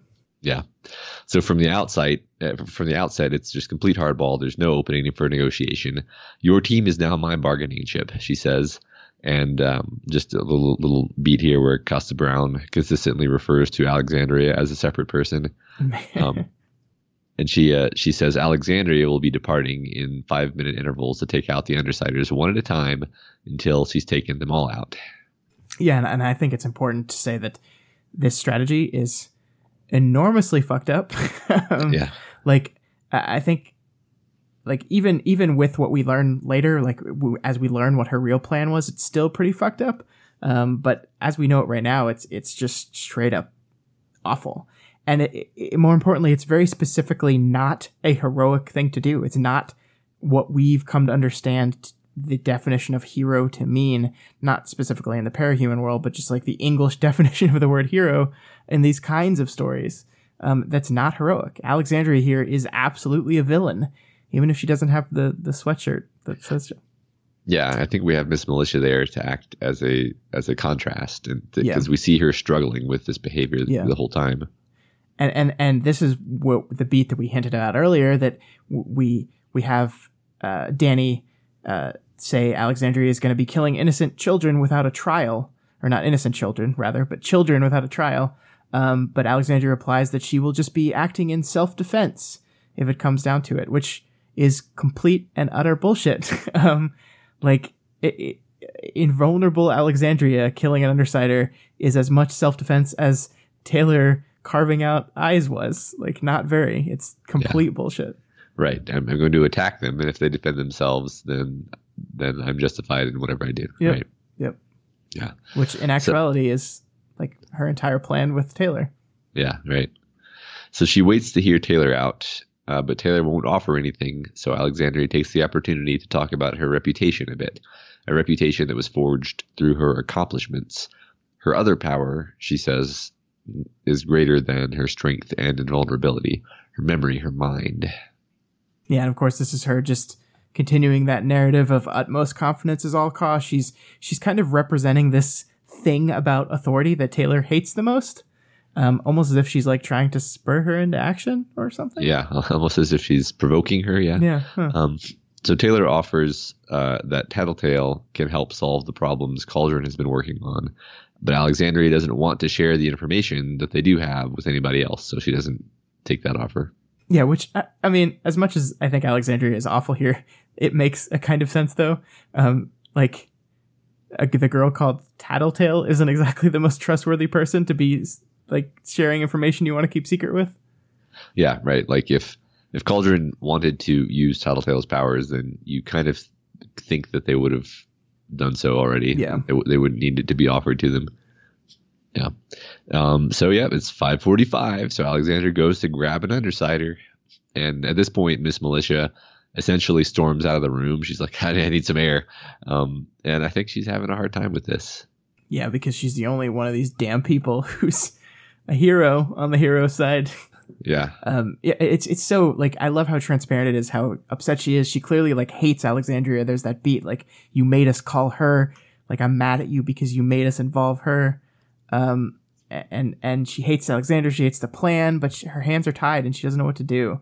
And you just feel for her. Yeah, definitely. So in, in Alexandria's absence, Tagg continues to antagonize her, telling her that she's going to get the death penalty. Meanwhile, um, she is using her bugs to dial Tattletale's cell phone number on the phone in Tagg's office, and then she communicates to Tattletale through phone beeps. So the idea of a bug like rearing back and smashing into a phone number to communicate to Tattletale is just hilarious to me that I can't help but laugh at it. Yeah. Um, but I wonder. So he- here's here's like, I love this chapter. I love it so much. The using the bugs to communicate to Tattletale beat of it is the one thing I don't love. Um, it, it just feels unnecessary to me, and like I, I get I get the intent is to give Taylor something active to do, so she's not just sitting there unable to do anything. but I kind of like the idea of her just sitting there unable to do anything. Um, I like it a lot more, and I kind of wish it was just that instead of having this this beat where she's trying to communicate via phone. It just feels like it's not necessary to me. Oh, interesting. Okay, yeah, I guess uh, the fact that she doesn't really accomplish anything is is is there, but uh, yeah, I don't know. I, I guess I I always I always just thought it was fun how Tattletale is able to know what she means just by listening to beep boop beep beep. Yeah, I mean it, it is. I just I, I don't know. I if it had actually accomplished something, maybe. Um, I, I just I I I like we're trying to get her in an isolated place where she's desperate. She doesn't know what to do. She's trapped, um, and like I I just I think I think that beat lands a little more if you don't have this phone device. Yeah, or like maybe if she had tried to do it and it didn't work, Yeah. or, or couldn't get past the security Yeah. system or something like that. But that's like yeah, that's like a very minor complaint about Yeah. this the masterwork that is this entire chapter. So yeah, yeah, that's interesting. So yeah, eventually uh, Alexandria returns, and t- at this point, Taylor notes that Miss Militia is still not here because she's leaning over the railing of a helicopter pad, just staring at the city and having her own moral, moral crisis in the background. Um, and Alexandria doesn't have anybody with her, but she says that the person she captured will be arriving in a PRT truck. Yeah, I'm, glad you're pointing out the Miss Militia moments, really, because that, that they are the moments that got me a lot throughout this. Yeah. That seeing how visibly upset she was at this whole thing. Right. So Taylor realizes that Alexandria is cold reading her, and uh, Alexandria admits that she is. And then the PRT van shows up with Regent unconscious, tranquilized, an arm and a leg badly broken. And Alexandria gives Taylor another chance to cooperate, or she'll go get the next Undersider. Yeah, as much as I knew that this was a story, and I, forgot the rules of story for a second here, and was just like, well, they're screwed. Don't know how everyone's gonna get out of this one. It's over. Yeah. Um, it's really, I mean, the, the hopelessness of the situation is constructed very well. Yeah, yeah, because I mean, you've you've spent this whole time, this whole story, really building up this hero as Superman, almost. You know, like Yeah. she's she's she's lit- she's not perfect, um, and, and it's interesting to actually think through if if she had actually gone on after the Undersiders, like Grue versus her would actually be fairly alarming because Grue could take her power. Yeah. And you've got two invulnerable people, but yeah, I mean, it's um, it's uh yeah, like you said. So yeah, uh, Taylor at this point describes this process as extortion, which Alexandria doesn't bother to d- deny at all, and tells her that she's and, and Taylor tells her that she feels that she's being backed into a corner. Um, but but yet she says, "I'm not making concessions. The terms I made still stand." And uh, both women are waiting for the other to budge an inch, and neither will. Yeah, and I think Alexandria comes out here as like the super powered version of Tagg. Like she does have her own reasons, just like Tagg, um, but she's she's refusing to budge. She's pushing and prodding. Um, we very specifically learn learn why she's doing this later, but in this moment, I think you're just begging for someone to budge on something. It's like someone just just compromise, like someone Yeah. do something. Yeah, it's extremely effective. Yeah. So Taylor considers giving Alexandria some information about the Undersiders that she can use to capture them without hurting them too badly, but she refrains, deciding that that would be a betrayal. Yeah, and it, is really kind of amazing how quickly things have gone from Taylor seemingly have having control of this situation, um, that that forcing the protectorate and the PRT into a situation where there's no right answer, um, just just a series of bad ones, and now Alexandria has really flipped that situation around completely. Now Taylor's forced into a situation where she has no right answer. Um, that's just a bunch of bad choices that um, all end in badness. And Yeah. Taylor does not like feeling like that at all, as we know. Yeah. So at this point, um, Danny steps outside with Kaye, and uh, Taylor listens in on him getting a crash course in being a supervillain's dad.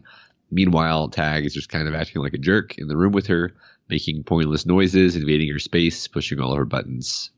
Yeah, because we can't. We, we, Alexandria can't piss her off the entire time. We need to take turns. Yeah, right. The, I think the Danny moments here is some of the tension releasing moments of the chapter, though. Um, like there's kind of this comedic relief with him desperately attempting to understand like what being the father of a supervillain means. Yeah. Um, and I, I, I like it. it. It's it's necessary here, I think, because this is just a tense as hell chapter. Yeah, yeah. So Alexandria returns holding Imp next, She flies down and she puts Imp in a cell and eliminates the bugs in the room. And then when Alexandria shows up again with Miss Militia this time, she's soaking wet. It looks like she went up against Ligeia. Um, and we're reminded that Alexandria can drown.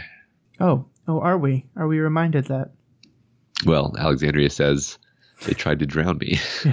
Alexandria very specifically reminds her that that is her weakness. Yeah. It's like Others Superman walking it. into a room and being like, ah, kryptonite, definitely the thing that can kill me. Yeah. Yeah. That's, uh, others have tried to use kryptonite in the past. Yeah. So at this point, uh, Taylor is freely thinking of Alexandria as a bully in her in her mind. Yeah. um, here we go. This is the B word for, for Alexandria and, and Tagg both now. They're bullies for acting like jerks and, and throwing around their power to try to throw Taylor off balance. Um, this this opinion of hers, of course, completely ignores the fact that that's the very thing Taylor has been doing since she got here, since she turned herself in. But um, when she's against it, Taylor tends to lash out. Yeah, no, that's that's not relevant, Scott. Uh, so finally, Alexandria makes an offer, a concrete offer with practically nothing Taylor asked for, uh, which Taylor rejects.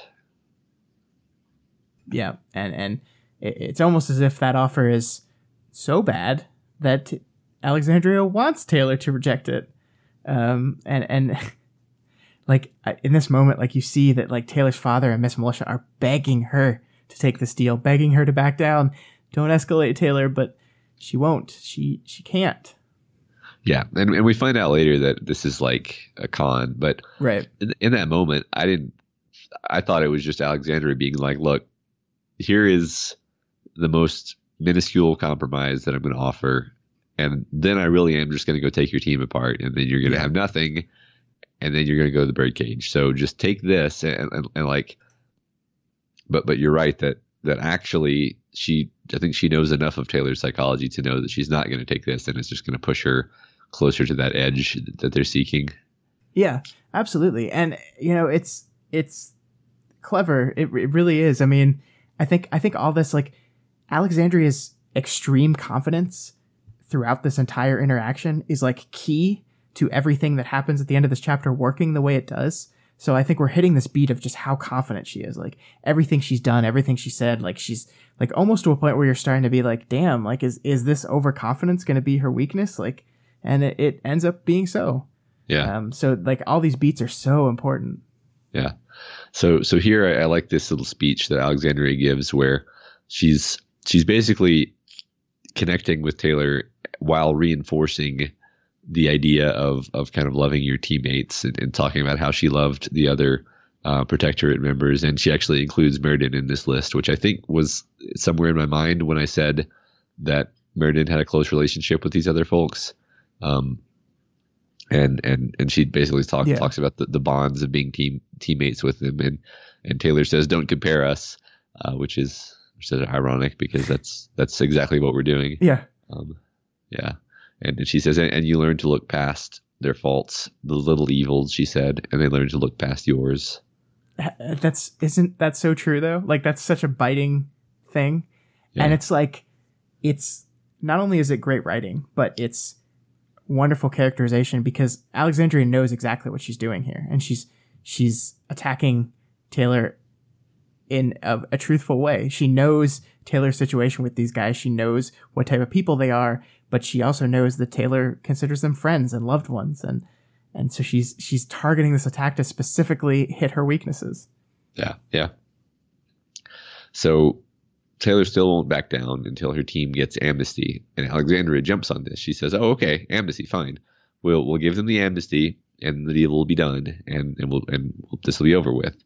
and Taylor feels tempted perhaps, and, and her dad really wants it to happen. He's he's holding her hand, um, and, and, I think this is one of those moments where you're like, yes, okay, Taylor. I mean, just accept something or, or, or meet her halfway or something, and instead she just rejects it completely with with like her villainous you know harshness that she's cultivated and finishes off with like i'll come after you like it came after butcher like it came after coil calvert um, and Alexandria is just like, all right, and pieces out to go grab another Undersider. Yeah, but how unhinged does the show that Taylor is now.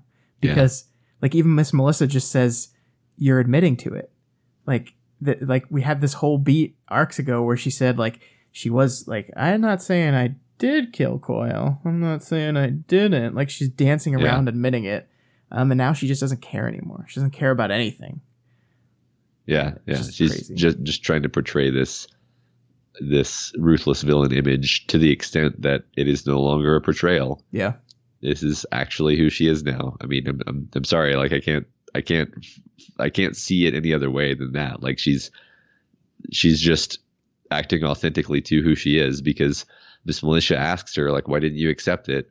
and and she she says it's because it would be a betrayal of the Undersiders. But that's not the real reason, is it, Matt? And and at least she admits to herself not out loud, but to herself what the real reason is. And I love I love this quote. I love it so much. She said to to to take the deal would be um to do what she's done for so long before she had her powers, for months after she had her powers, to capitulate, to let go of my pride, to let them win, those people who wanted to use their power, their prestige, and their superiority against me. She can't do it. It's not even about the deal anymore. It's about letting them win. Yeah. Like they have backed her into a corner. They have pushed her against the wall. She's not in control of the bargaining anymore. So she can't accept it, even if it's the thing she wants. I mean, we literally have a moment where she's like, I'm sorry, I can't accept anything that doesn't have the amnesty. Oh, okay, well, here's the amnesty. No, I, sorry, no, no. Yeah. And it's just like, it's, it's not even about the deal anymore to her. yeah that that was a th- that interaction right there was a huge moment because because they're basically calling her on it they're calling Yeah. her on on like okay okay heroic skitter you know you're putting forth this this offer compromise with us that that's your compromise and not only is she like no she's like no and if you harm another hair on their head i'll kill you and and and just goes completely full Yeah. full Heisenberg on her. Um, So I, I think that's one of the more telling beats in the whole arc. Yeah. Yeah. So, um, yeah, so the PRT van uh, finally arrives after after Alexandria leaves this time, and there are no precautions set up. There's only a body bag in the van, and based on its shape and size, Taylor deduces that it must be either Rachel or Brian.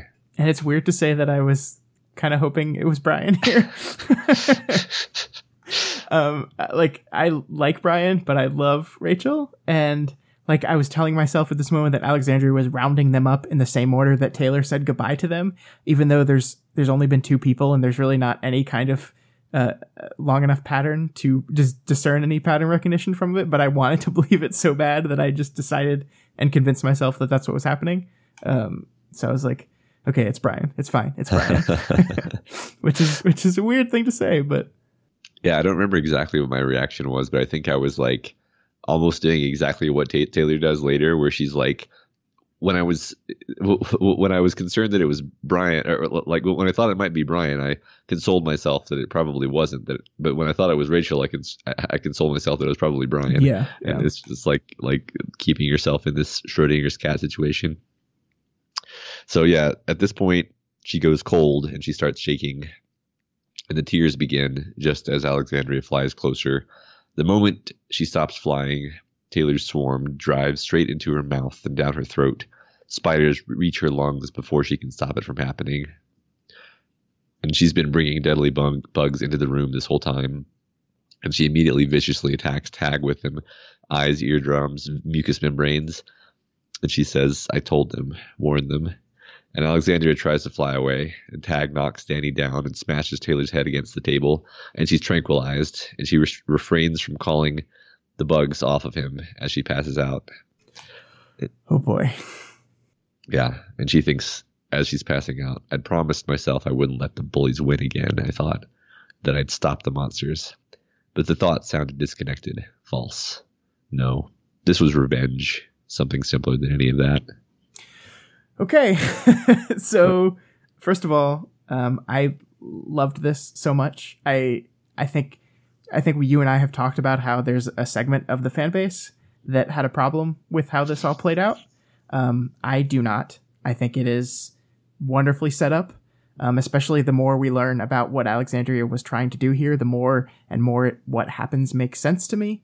Um, but uh, the thing I really want to talk about is that moment at the end there. That um, at the end of all this, she tries to do the same thing she's always done. She tries to find a way to justify this, and in that moment, she can't. She she her compartments have fallen to the point where she knows it's not true, and she admits to herself that this was all about revenge. And we talk about, you know, when you cross that line the first time, how much easier it becomes for you to cross it again. And I think if we look at the murders, the deaths that Taylor has been responsible for, we see that the first one took about, what, 16 arcs to happen? Um, yeah. The second one, about five more after that, if we're, we're looking at Butcher as, as a, a death that she was involved in and the third one, uh, one more arc after that. These are these are coming faster now, and it's because each time you do it, it gets a little easier to do it more. So much so that she doesn't even need to rationalize and justify it to herself even more. She can admit the the true purpose behind it, and yeah. that's what we've been talking about. That this like this that this is what we were leading to. Yeah, yeah. So so I mean, you really could talk about just this moment for for like a really really long time and i mean this is one of the most like sort of famous moments in the story and it's something that people do talk about a lot um because because you can also just take it for its sheer narrative awesomeness like because because really what you we we on this on this show we tend to track taylor and her sort of character arc and her sort of downfall and her sort of um um failure to live up to her ideals in, in many cases. But even if you're just reading the story as like escapist fun, which is a completely legitimate way of reading it, I, yeah. I still think, um, like this this works as like your your protagonist who who who you like and whose corner you're in having all of her options taken away from her being put in the most dire situation um, and, and you, feeling that tension ramped up and up, and then pulling this incredible like vicious victory out of out of nowhere, um, and and it feeling somehow completely earned but also tragic. And it's it's this wonderful mix of I think that's what I find so striking about it is like it's not like she's defeating um a straight up villain. She's defeating Alexandria, who is basically, as we've said, her, but a little bit older and and with different parameters. Yeah. Um. And and and so it's it's this like, it it is this it is this victory, but where where you you want you want her to win, you want her to get out of the situation, but also it's like well not not like this though. This is this is painful.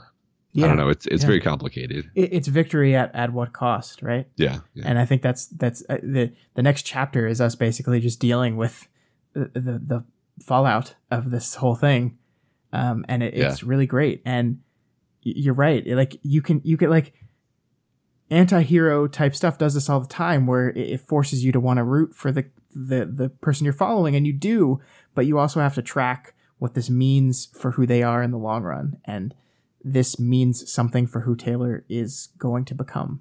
Um, yeah. This is a big deal. Um, th- this is what has been leading to that. That not only has she now, like, she started off killing killing Coil, um, who is a monster, and Alexandria is not a good person. Like she she's not, but she's not like hundred percent evil either. And I think there there's that's that's intentional. That now we've moved on to killing this person, and and what what what is next?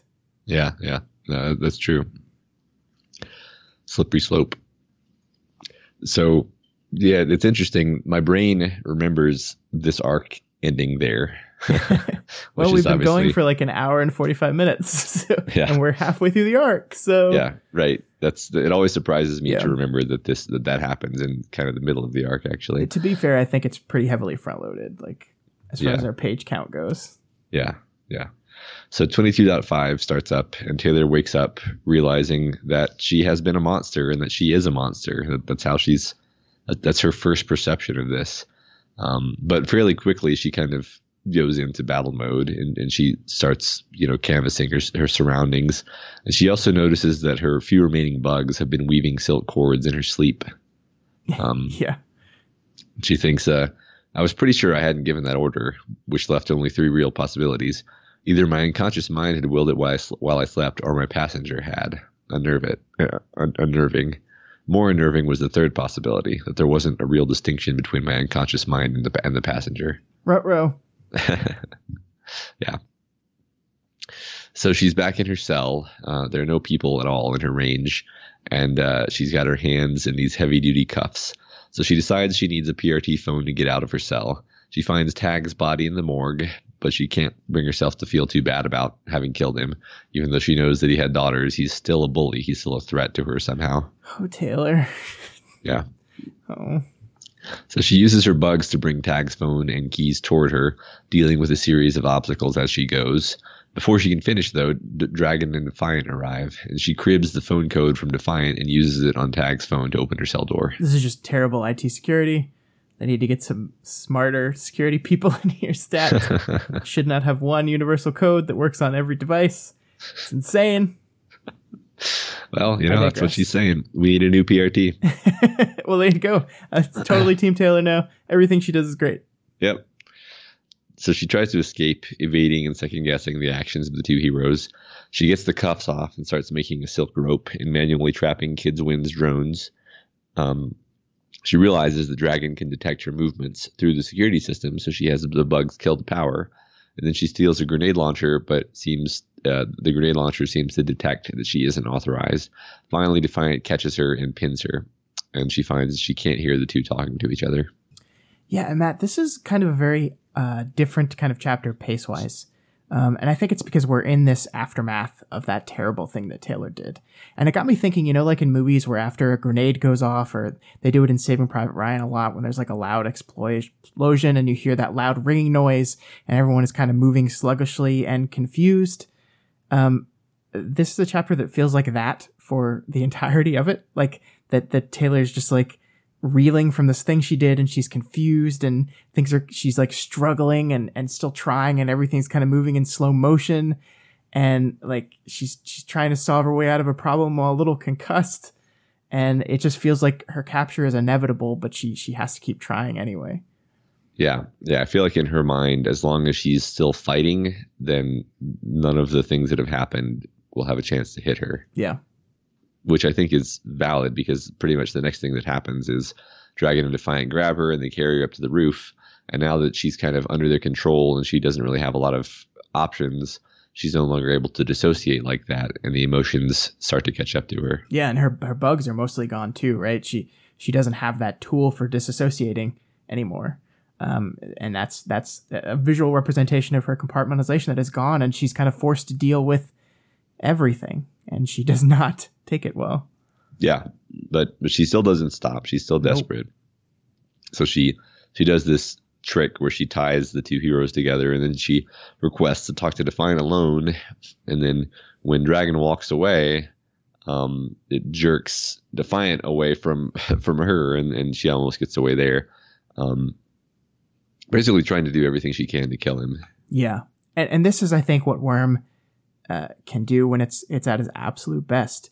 Armsmaster has been this guy that was the original jerk of the story. Um, he was like the first time we met a hero, he was an asshole to Taylor. We didn't like him from the get go, neither did she. He doubled down on his assholeness every time they interacted. But we see Defiant, and and Defiant has really, really tried to change. Like you guys, listeners, gave me so much shit for being mistrusting of Dragon at first, um, and I I see why now because she has this this good influence on Defiant, and to see Taylor abuse and manipulate this new person who's trying to be better like makes you angry like i got mad at her and i never thought i would get mad at someone being mean to armsmaster Yeah, right. And, and when he says, "St- "Stop that! Stop trying things," Ugh. like you you read it it reads as like comedic, and and you're on his side there. You're like you're like yeah, yeah, really. um, which Yeah. is which, which is like you said, you're not used to feeling like you're on his side. no that's i mean that's a, it's a wonderful quote like stop that just stop stop trying things. Like stop. And it's just like it's it's Defiant saying it, but I think us the reader are kind of saying it too at this moment. It's just like Taylor, Taylor, you have to stop. You just have to stop. And it's Yeah. it's a really great moment. Yeah. And, and and here he tells her that Tagg and Alexandria are both dead, and he condemns Taylor for killing somebody that the whole planet depended on, even though he understands that she was pushed to it. Yeah. And and, and now we suddenly see Taylor attempt to compartmentalize again. Um, and when when Defiant calls Tag a family man, she calls him a bully, and then says twisted by the Simurgh probably. Which where did the fuck did that come from? like Yeah. she has no basis for that ever. She's just grabbing for straws and reaching for anything she can um, to to kind of uh, make herself understand what she did. And and I really I really do like in this moment that Defiant is very understanding of what she just went through and what she did. Um, like they did escalate the situation. They did push her. They did force her into this situation where she felt like she had to lash out, and it, and the fact that Defiant is understanding of that means he kind of maybe sees a little bit of himself in her in this moment, and like is understanding of that and is trying to help her. But you won't stop trying things. It's Yeah. really great. Yeah. So so here though we kind of get you know that twist that we've been referencing, where Miss Militia comes in over the speakerphone and we realize that there was this plan in the works, and Taylor realizes that the fact that the Undersiders haven't attacked yet means that Alexandria wasn't really going after them. She was pulling a trick on her. Yep. Yeah. Um, and uh, 22.6 begins, and we and then we understand what that trick was.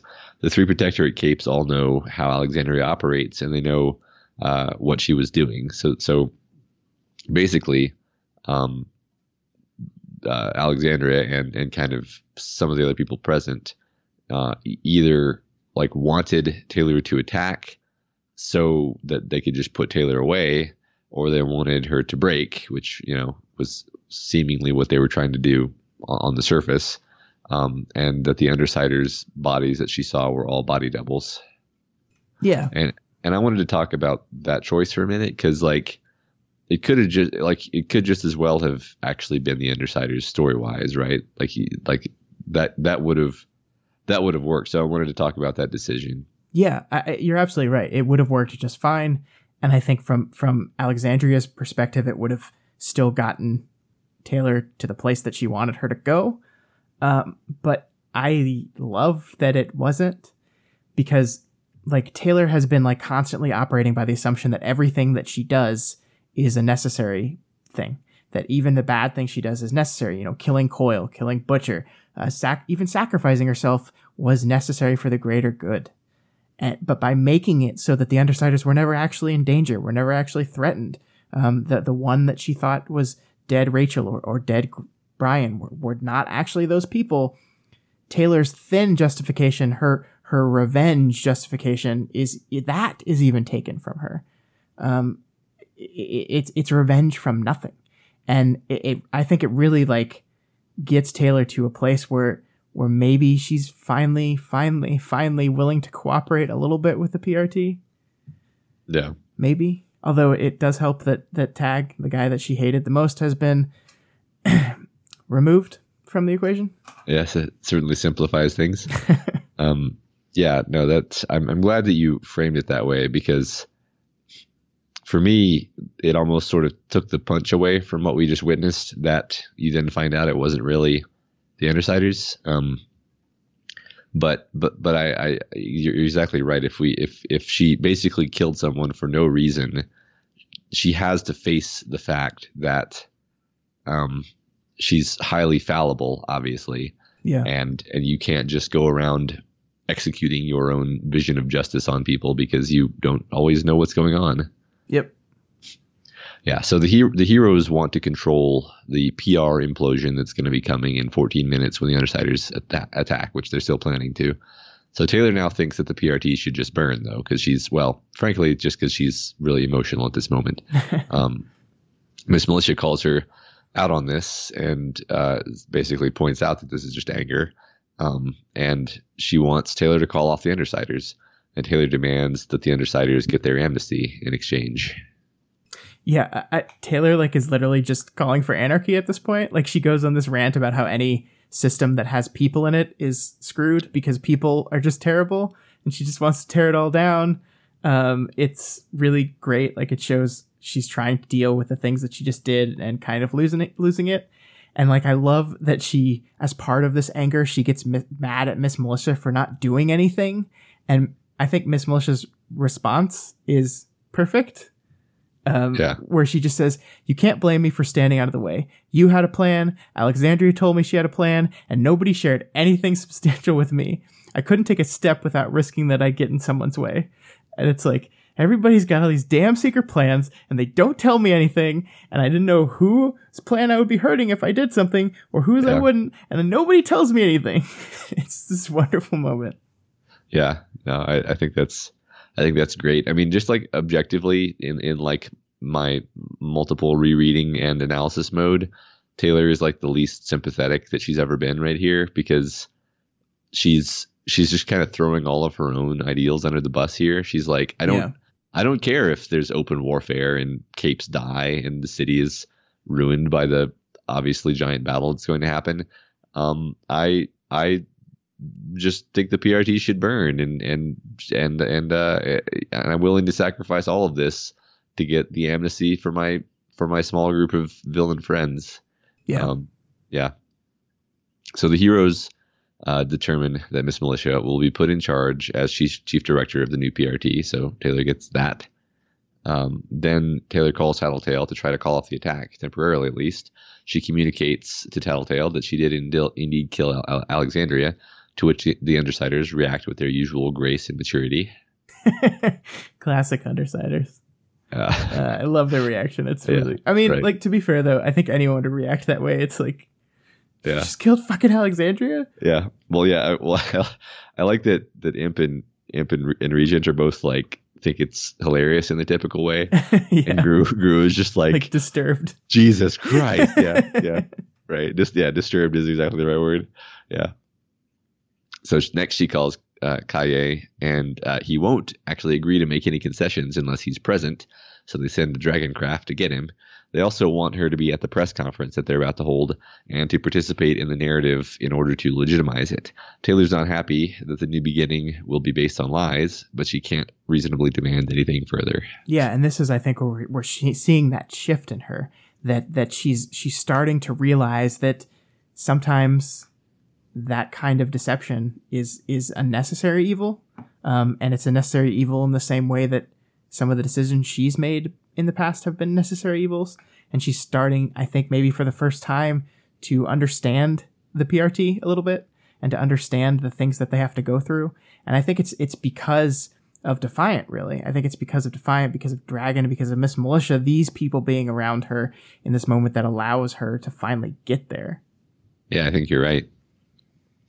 Um, and yeah, so Taylor can't help but compare this moment to the first time she met Armsmaster, and and this gives her the idea that they should frame the situation as Alexandria having been a villain.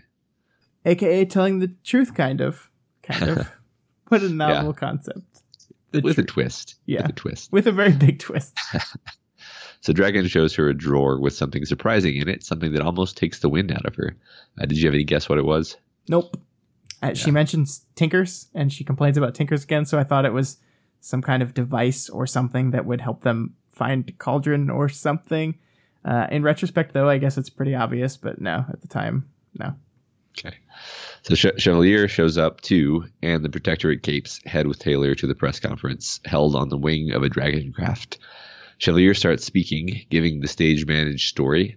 The narrative is that it's sad that Alexandria is dead, but that she was a traitor and her treachery has torn the Protectorate apart. Uh, Taylor detects the Undersiders approach in a van as this is happening, but they're staying well back. Oh no. Oh no. My heart, Matt. I don't know if I can No. take this. So Chevalier uh, includes a lie that Alexandria had been corrupted by the Simurgh and that it was a concerted effort between the Protectorate capes and Skitter that killed her. Isn't the Simurgh just like a really convenient catch-all excuse for totally fucking people over? Yeah, totally. like Tagg uh, Taylor tried to use it as an excuse for why she killed Tagg, and now now this. It's like no, no, it's okay because the Simurgh. It's fine. yeah, right. So now it's Taylor's turn to speak, but she finds that she can't remember her lines. So Chevalier covers for her, skips ahead, and uh, they show off the many new fancy dragon suits, and they talk about the portal and the hope it represents. Taylor slips out of her prison sweats, and we see her new costume, her hero costume that she wears under it. She, she, she slips on her mask and she gives her speech. She gives it to the Undersiders. She had everything she could have wanted, but there are bigger things. She believes in the new PRT. As she speaks, the dogs begin to howl. And she finishes, When and if I do, you can call me Weaver. Dun dun dun. So let's talk about this forever. Okay. Um, I don't know what to talk about first. There's so much going on here. Um, I want to talk about the the imagery first, I guess. The beautiful imagery of the scene where where Taylor is literally shedding clothes that have the word villain written on it um, to reveal the hero underneath all of it. Um, it's beautiful imagery and it's ironic imagery because we are at the moment at a time where Taylor is the least heroic that she has ever been and now has adapted a a heroic name and persona. Um, and I think that's very intentional. And I like that a lot. Yeah.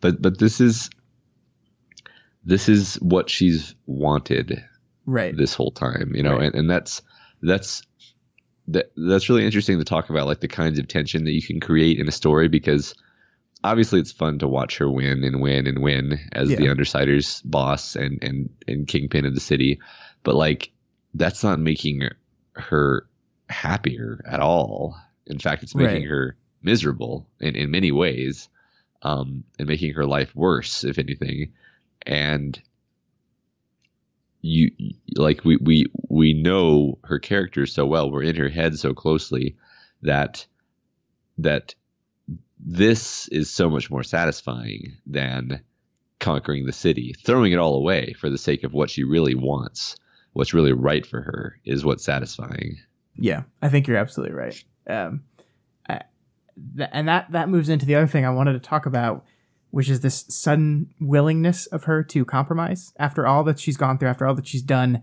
in this entire arc. Suddenly, she's now she's totally on board with the compromise. Um, and I think the reason why that is is because it's not actually her compromising anything.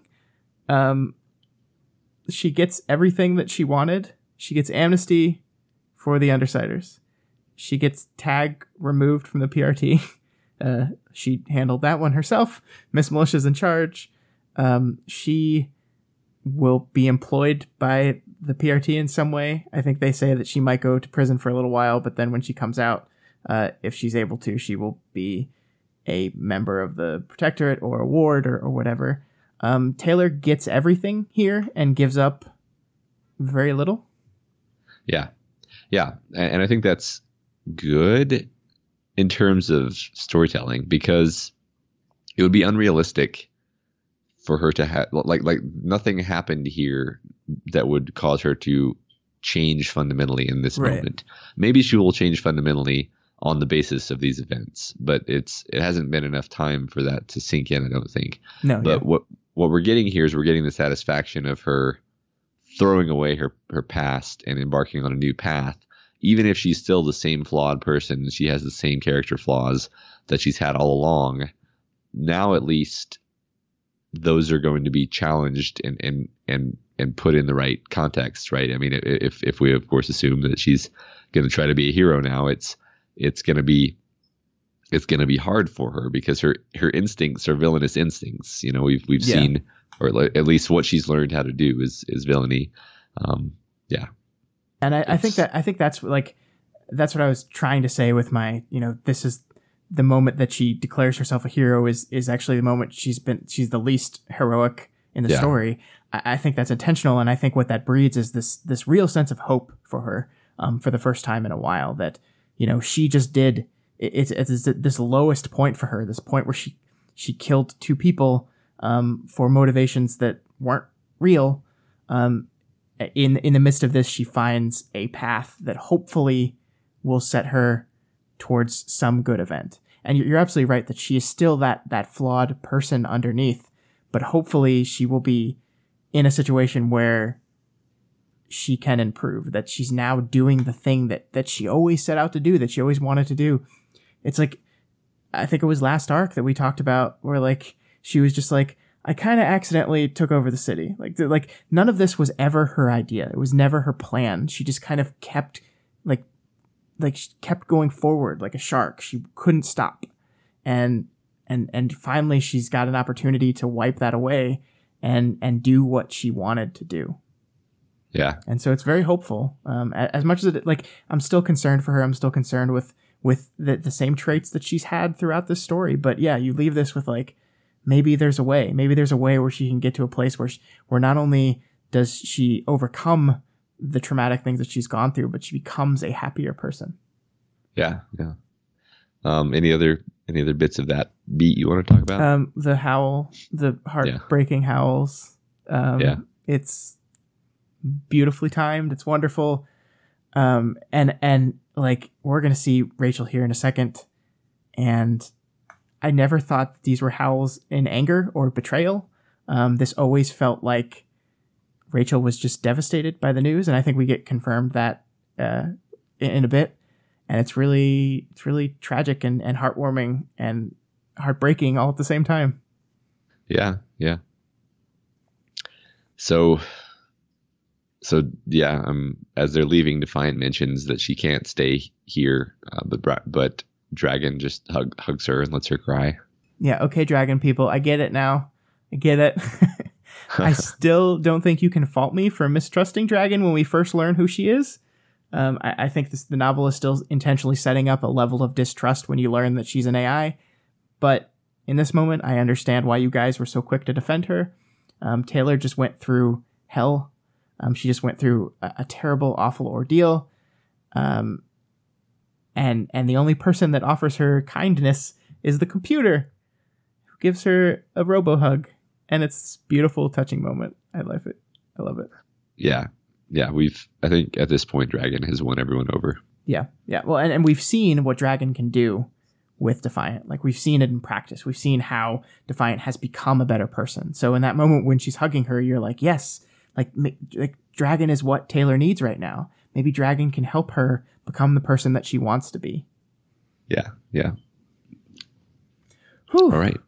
Yeah. So we're done with Taylor for now. So we go into 22.x and we are with Charlotte and the rest of Taylor's people reacting to the news of Taylor's surrender and uh, and and, and the press conference. So Forrest has faith in her, but Charlotte isn't so sure. Yeah, I, I enjoyed this a lot. This beat where, where Charlotte wonders how much of a hero Taylor actually is. That she's seen her at her absolute worst, and and she's seen how much she excelled in that role. Um, and I think this is kind of broadcasting that that that bumpy road for Weaver that you hint, hinted at. That um, that as she steps out to do heroic things, how well suited is she to actually do that? And and I think it's gonna be interesting. Yeah, so it turns out that she she has problems managing the children. They all have their own problems, their own traumas. Some of them are are fearful, or, or some are aggressive. And it's it's a cycle, Matt. It's all cyclical. Yeah. Um, uh, trauma, more trauma, more trauma. The best we can do is support these people and help them through the things they go through. Um, th- there's a lot of parenthood beats in this chapter. Um, we have Charlotte and then we have Danny join in, and, and it's really wonderful that we're talking about like how we help each other through trauma, coming off the back of this moment where uh, Dragon gives Taylor a hug. Yeah, yeah. So she checks the parahumans online forums, and Taylor's fame has only grown now with this iconic, highly visible act being a strong villain who became a hero. Yeah, the, the, this is all great, but my favorite part about the exchange is when this Ben kid captures the essence of Taylor when he says, she was scary and mean, but she's not bad. And she got us pizza. That's all that matters to me. And that's like Taylor. Like she's scary and mean, but she's not altogether bad. And she did get them food and help yeah. them. Yeah, that's her character in a nutshell. Yeah, yeah it is. Uh, it's the topic sentence. So a reporter shows up. I'm wondering if this is Stan again, and starts trying to dig up dirt on the kind of person Taylor was uh, is uh, they kick the reporters out, but some of the people in Taylor's territory start arguing that they shouldn't defend her. Yeah, if, if by some people, Matt, you you mean me. it's it's literally me. Let's let's look at this guy, okay? Uh-huh. Charlotte could see it was a tall man who'd hidden a receding hairline and bald spot by shaving his head. There was only stubble now. Uh-huh. So he has a shaved head due to his bald spot. Me. His Yeah. name is Scott. Also me. Yeah. And he's annoying all of the biggest Skitter fans by being critical or unfair of her. Yeah. Matt, Also also tall. also tall. Me. Matt. Yeah. Uh, it's as if Wildbow went back in time and wrote me into this book. This was Yeah. the weirdest thing to reread ever. I was like, Yeah. wait, what? Wait, what? Yeah. Yeah. I'm I'm surprised that this character didn't say why but at, at any point or reference Jean Luc Picard. I mean, But, uh, maybe it maybe it was just off off uh, off book. Yeah. Yeah. This must be Scott Bet. You're probably right. Yeah. So yes, um, Charlotte has a bit of a panic attack from this altercation, and she runs into Danny as she flees, and then she vets him to make sure he really is who he says he is, um, via the phone with Tattletale. Yeah, I love that panic attack moment though because it's this great reminder that Charlotte herself is still suffering from her own trauma. Um, she doesn't do well around crowds, especially as things seem to, to start to turn violent. And everyone, everyone has issues. Everyone. Yep. Um, but Charlotte assures him that that Taylor is the same person that she always was, even though he's not so sure. Yeah. he witnessed his daughter do this truly monstrous thing. And, and, and, and I love that his reaction is to come here to her territory in this attempt to really understand her. Because he, for the first time, he thinks, maybe I don't know who my daughter is anymore. So he, let's go to where she lives and let's see if we can find out what's going on. Yeah, and he also kind of realizes like the magnitude of his delinquency as a parent because Yeah. Yeah. he's like, you know, I really probably could have been more proactive about all this. Yeah, Um, yeah. Yeah. Um, yeah. So she leads Danny down the storm drain into the lair, and he sees the orphans that Taylor has been taking care of, and she listens to Charlotte's semi defense of her. Yeah, and there's a whole lot of like very subtle beats going on during all of this. Like Danny is is seeing Taylor's own kind of children that she through Charlotte has been taking care of. He's seeing the positive effects of her work, the fact that a kid can go out at night and run an errand without being afraid of getting hurt.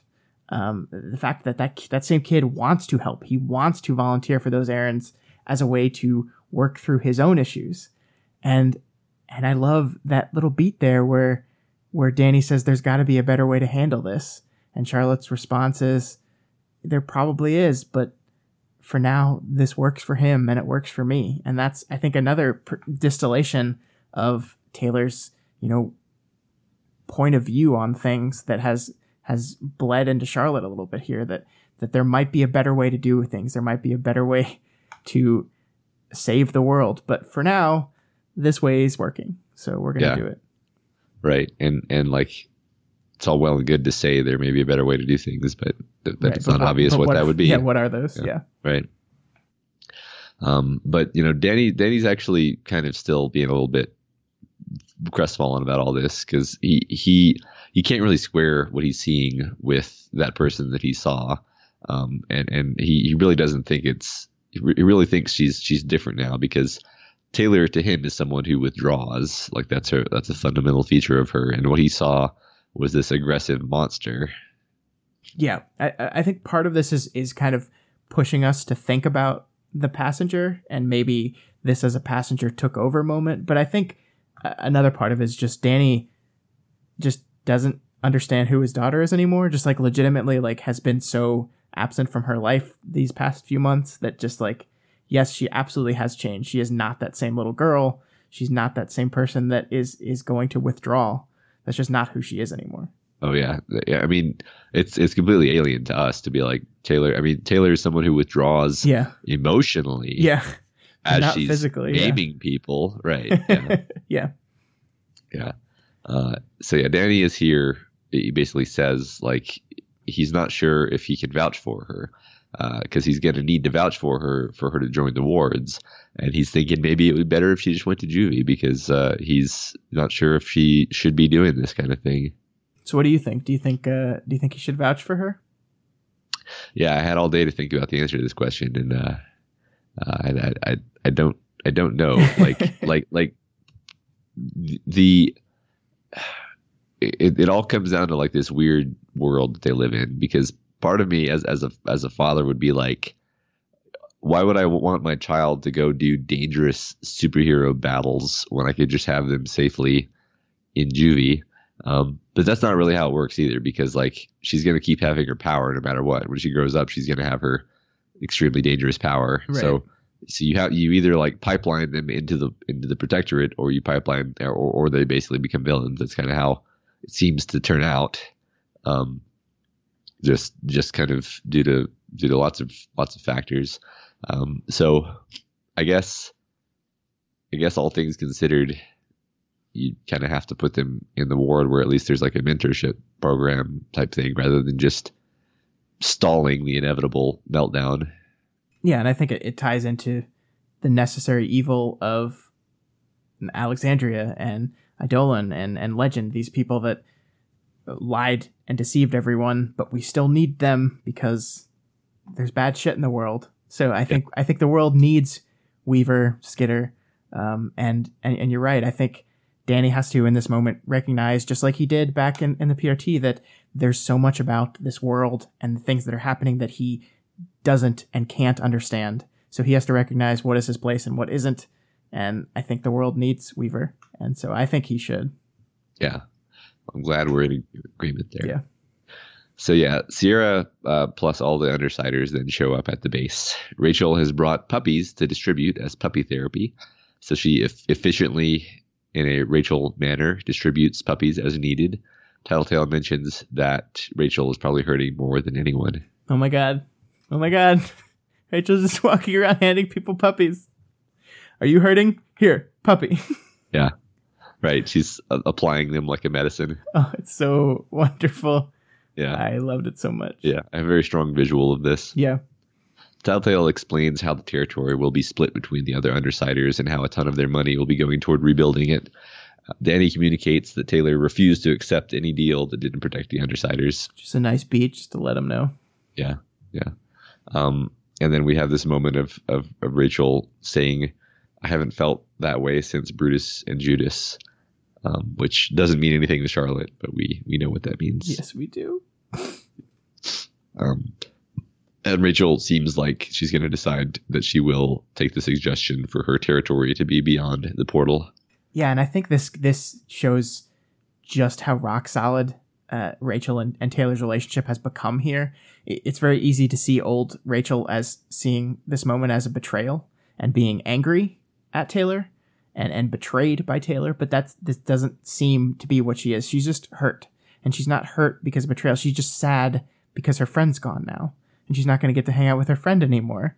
And and that that that causes her to want to be alone again, which is really the tragic moment is that finally she was becoming part of this pack and her response is now I'm going to go off into Portal World and be alone for a while. Yeah, And it's it's sad. Right. Yeah, I, I think it's just it's just loss is what Yeah, she's feeling. yeah. yeah, Yeah, So the Undersiders leave. Um, the next morning, Aiden shows Charlotte a picture of a strange dream about planets and the stars. So now we have like potential trigger visions. Which I don't know what the hell that means. I don't know. I don't know.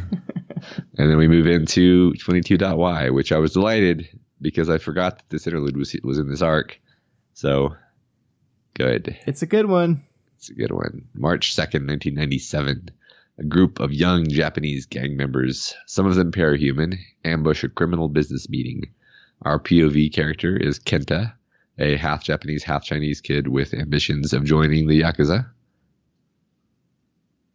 Yeah, and um, if if I was remotely paying attention closely at this point when I first read it, I would have realized almost immediately that this is probably Lung. But when I read this on Sunday morning at 8 a.m., I was not paying close enough attention and did not. So That's I fi- okay. I figured this out at the trigger event moment, not Yeah, here. I think it. I think we figure it out pretty quickly. Yeah. So yeah, inside the room we find some Chinese businessmen and the doctor and Contessa. The parahuman gangsters attack, but Contessa defeats them with whatever's lying around. Um, then she kills them all without shedding any blood, except of course Kenta, who triggers when she intentionally overdoses him on a brick of cocaine. So I sat for a while trying to find out how cocaine and Lung's power like relates to each other, and I really couldn't come up with much of anything. Um, except I guess like he's physically addicted to the power that his power grants him, but he doesn't have control over it. So that's kind of like chasing a high, I guess. Kind of. I don't know. Yeah, I mean, I, I guess I have like a vague sense that it's like, first of all, it probably had to, it, it had to be a brute factor because it was a physical violence, yeah. trigger. Yeah. Um, and it had to be something that would basically repair his body after a fatal overdose. Um, so that you get the regeneration there. But as, as for like the transformation, it could just be like, um, the the ever escalating nature of the high that, that that was killing him caused him to have this ever escalating physical transformation. That seems perfect. All right, let's go with that. So Lung uh, s- s- uh, uh, snap forward in time. Lung watches Leviathan tear the Japanese city apart, and he waits, letting his power grow within him, letting the transformation build up inside him. A Sentai woman speaks to him, and, and at this point, he denies being a villain. He says, "I am me." We see a lot of that kind of uh, labeling going on in this arc, don't we? Yeah, Like yeah. we have Dinah who says, "I'm not good or bad. I'm just me." Um, Yeah. Now we have Lung doing it. We have Skitter literally transforming from one to the other. I think it's kind of showing this this fluid nature of these labels that we tend to want to Yeah. pin to people so much. Yeah, and and Alexandria going from being a a hero to being a villain. yeah, you're absolutely right. Yeah. yeah, yeah. No, that's, that's excellent. So Lung approaches, transforming more and more, wreathed in flame and half transformed. By the time he reaches Leviathan, the first blow from the Endbringer shatters Lung's body, but his transformation is too far underway, and he heals from the wounds rapidly. By the time Lung joins battle with him again, he's able to grapple with the monster. He ch- changes more and more. He's half as big as Leviathan, with longer bifurcated arms. Then he's bigger, with wings. But his power feeds on challenge, and he can't kill Leviathan, so his power deserts him.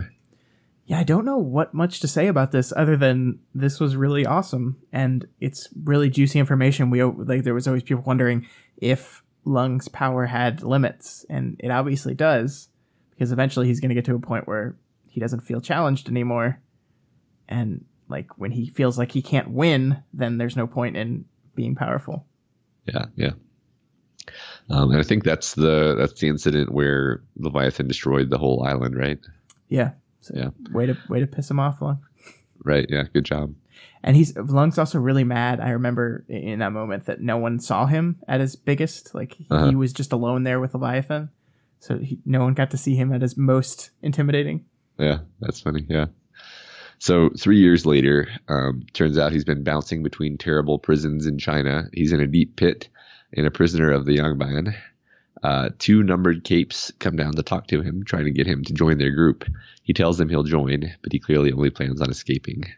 There's a weird. So we're- talking about like this idea of that he is willing to do whatever he needs to do to accomplish his own goals. Yeah. which of course echoes with a lot of our other characters and stuff. But this idea that he's willing to join a group, even though he knows he's going to escape, is kind of hard not to parallel that with what Skitter has just done.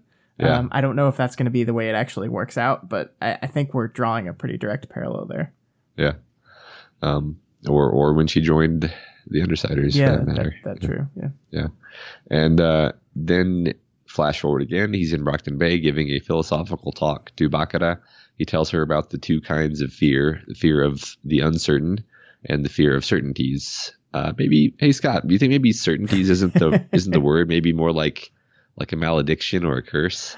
I like I am continually like amazed at how well these setups pay off in this way and how well this stuff like coils back around on each other in, in that way. Like that uh-huh. it's it's so like it's just so fun to read you know? Like it's like they're like we love talking about this stuff. We love getting nerdy and, and but we sometimes forget just like this is a fun book to read. And it's Yeah. stuff like this when you realize when you can see the dots connected between these things it's just fun Yeah, yeah. I mean, if anything, we could spend more time talking about like the thematic coherence of each arc internally to itself, and, and Yeah. little little echoes like this. Yeah.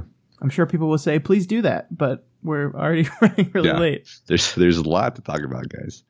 Yeah. Um. And then we flash to, I suppose, the present, and he's in the birdcage hanging out with Teacher, Panacea, and Marquis. As Panacea explains her theory of superpowers. Of course, we flash in right at the end of that Yeah. discussion instead Right. of the part that I wanted Yeah. to hear. Yeah, yeah, right. Burritos, Panacea finished. Um, yeah. So they watch the Weaver broadcast on TV, and basically this seems like an opportunity to remind us that Lung sees Taylor as one of the people who have beaten him and wronged him. yeah, he, he's got his Arya Stark list Yeah, of people right. um, that the Endbringers are not one of because he seems them like as pointless. Like I can't beat them. It's there's no point to it. Right. Yeah. Teacher takes Lung aside and makes him an offer. Apparently, his power gives other people minor thinker powers, and he wants to give Lung the ability to control his transformation. The only cost is a temporary loss of willpower. Trickster taps the computer into a channel that talks to Saint, the Dragon Slayer leader. Or I think that's, I'm not entirely clear what the TV does, but something like that. Um, and Teacher offers a deal that he'll get Lung out of the birdcage if he'll serve as a bodyguard. Oh, so do you mean that there's going to be like some sort of escape from the birdcage, Matt? No, I that know. can't be. I- I, don't I don't want to gloss over the the uh, trickster being like a lackey Oh, with no yeah, lines in the scene. Yeah, it, it is like wonderful. Um, I think at anyone else's point of view, we might have heard Trickster speak, but Lung looks at him as so far down that like even if he did say anything, Lung probably wouldn't have even considered it enough Right. to have the, the, the dialogue be here. That's funny. yeah, I like that. All right, Scott, that was the infamous Arc Twenty Two cell. Yeah. Oh man, what a great one. I, I really Yeah. liked it. Um, the the interludes themselves aren't doing a whole lot. I think that's why we went through this last one pretty quickly. Um, there's stuff that happens in there, and it's important world building stuff. And I think we're obviously positioning Lung to enter uh, into the mix again. But um, but uh, man, it, it's just like uh, compared to the wonderfulness that was the main section of the arc this time around. Um, I, I'm glad we spent more time on that stuff because it's so much so much better. Yeah, I mean uh, this this Lung interlude for me is is like candy, and, and I've I've this is one of the interludes that I've reread a bunch of times, um, but but mainly just because it's pure fun. Yeah, it is. I mean, the whole the whole description of the fight between Leviathan and, and Lung is really fabulous. Like, it's really Yeah. great. All right, Scott, any any speculations this week? Yeah, so we have some old ones um, we have to do first. Um, I said that Sierra will quit her job for Taylor, who will not take it very well. I mean, she's technically not working for her anymore, but that's because like she inherited millions of dollars worth of land in the name of the Undersider. So I think that's close enough to being wrong for me to call it wrong. Yeah, I think it was wrong in spirit. Yeah, thank you. Um, number two, I said Dinah planned for Taylor to do her whole heroic cafeteria exit. I'm gonna call this one correct, I guess. Like, I think we basically know that Dinah's plan for Taylor was always more complicated than just get arrested in the cafeteria. At least I think. Yeah um I, I i think it's i think maybe she didn't know exactly what would happen like she said but she Yeah. she she knew that it she knew that she was probably misleading the heroes a little bit i think that's probably true Yeah, yeah. As for new ones, I, I'm- I'm finding it's getting harder and harder to do these as we move deeper and deeper into the story. I think we're in the back third of the story now, so we're starting to get the resolution of things rather than the explicit setup of things. So it's harder for me to do stuff. But I still got one for you, Matt. Um, here's my people have been asking. I've been talking about that people are going to escape from the the birdcage for a while now, and everyone is always like, "How are they going to do it?" And my answer is, I don't know. I just think narratively it's going to happen. Um, I finally have a guess. I guess now. okay Um, I think Saint is going to uh, expose Dragon's true nature as a robot, as an AI, and I think that will damage her reputation enough in the world that the things that she has built for the PRT and for the country and for everyone uh, will become tainted. And part of that will be we have to uh, transition people from that kind of technology, and part of that will be the birdcage. So they're going to let some people out, or at least move them to other prisons in which they will escape from because it's not the birdcage. So that's my All right. guess. cool I see Saint as becoming a a uh, antagonist here pretty quickly, especially now that Taylor has seemingly um, sided with Dragon. Um, it just seems like naturally what's going to happen. yeah and i think this is the first time we've seen his face Yeah, so yeah. all right scott that will wrap up our coverage of Arc 22 Cell. I hope everyone enjoyed our discussion and hearing Scott's reactions. As always, we appreciate your feedback and we're always trying to improve. So let us know if you have any advice, questions, or thoughts on this week's episode.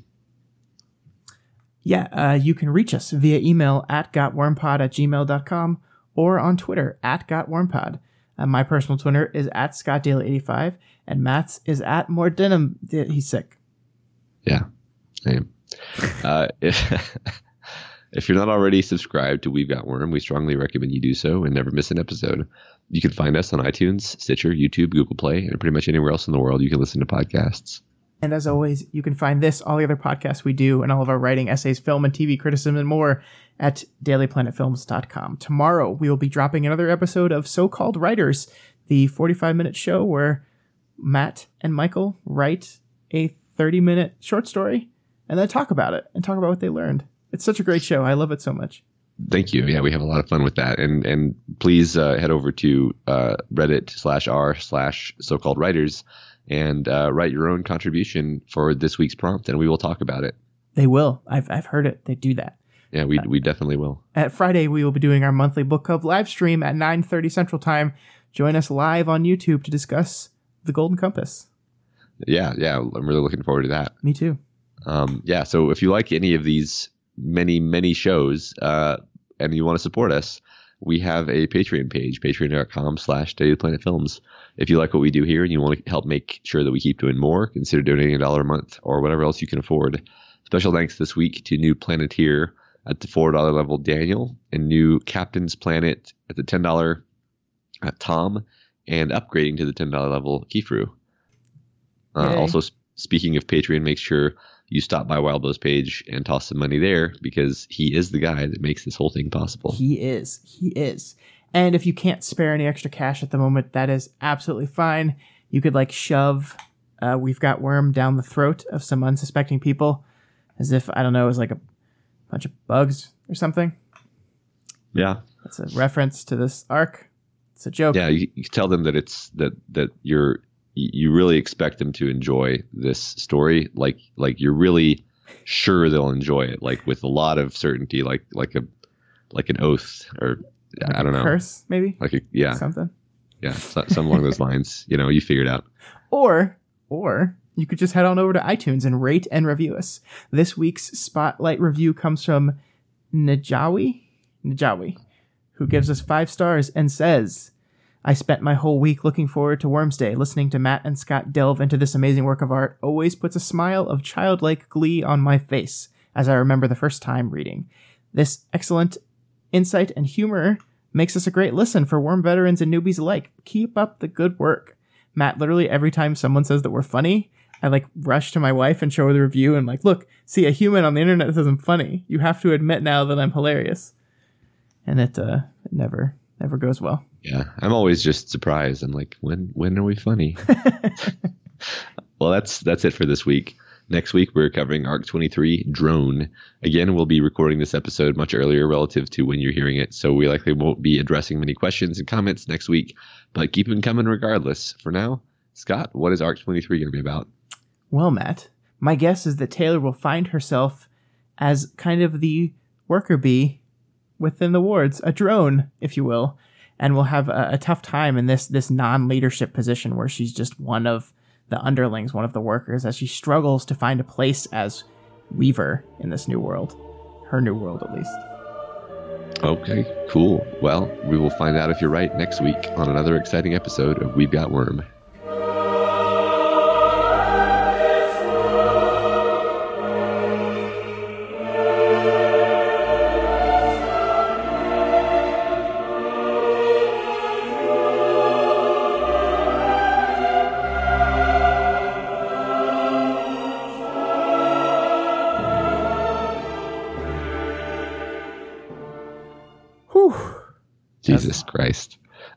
You okay? yeah, the voice. Is it, is it doing okay? Every part of my head. you sound pretty sick over there, Matt. Yeah, doing I mean, okay? I was wondering toward the end. I'm like, is this even going to be? Is this audio quality going to be usable? Because my voice is just like. I think you're fine.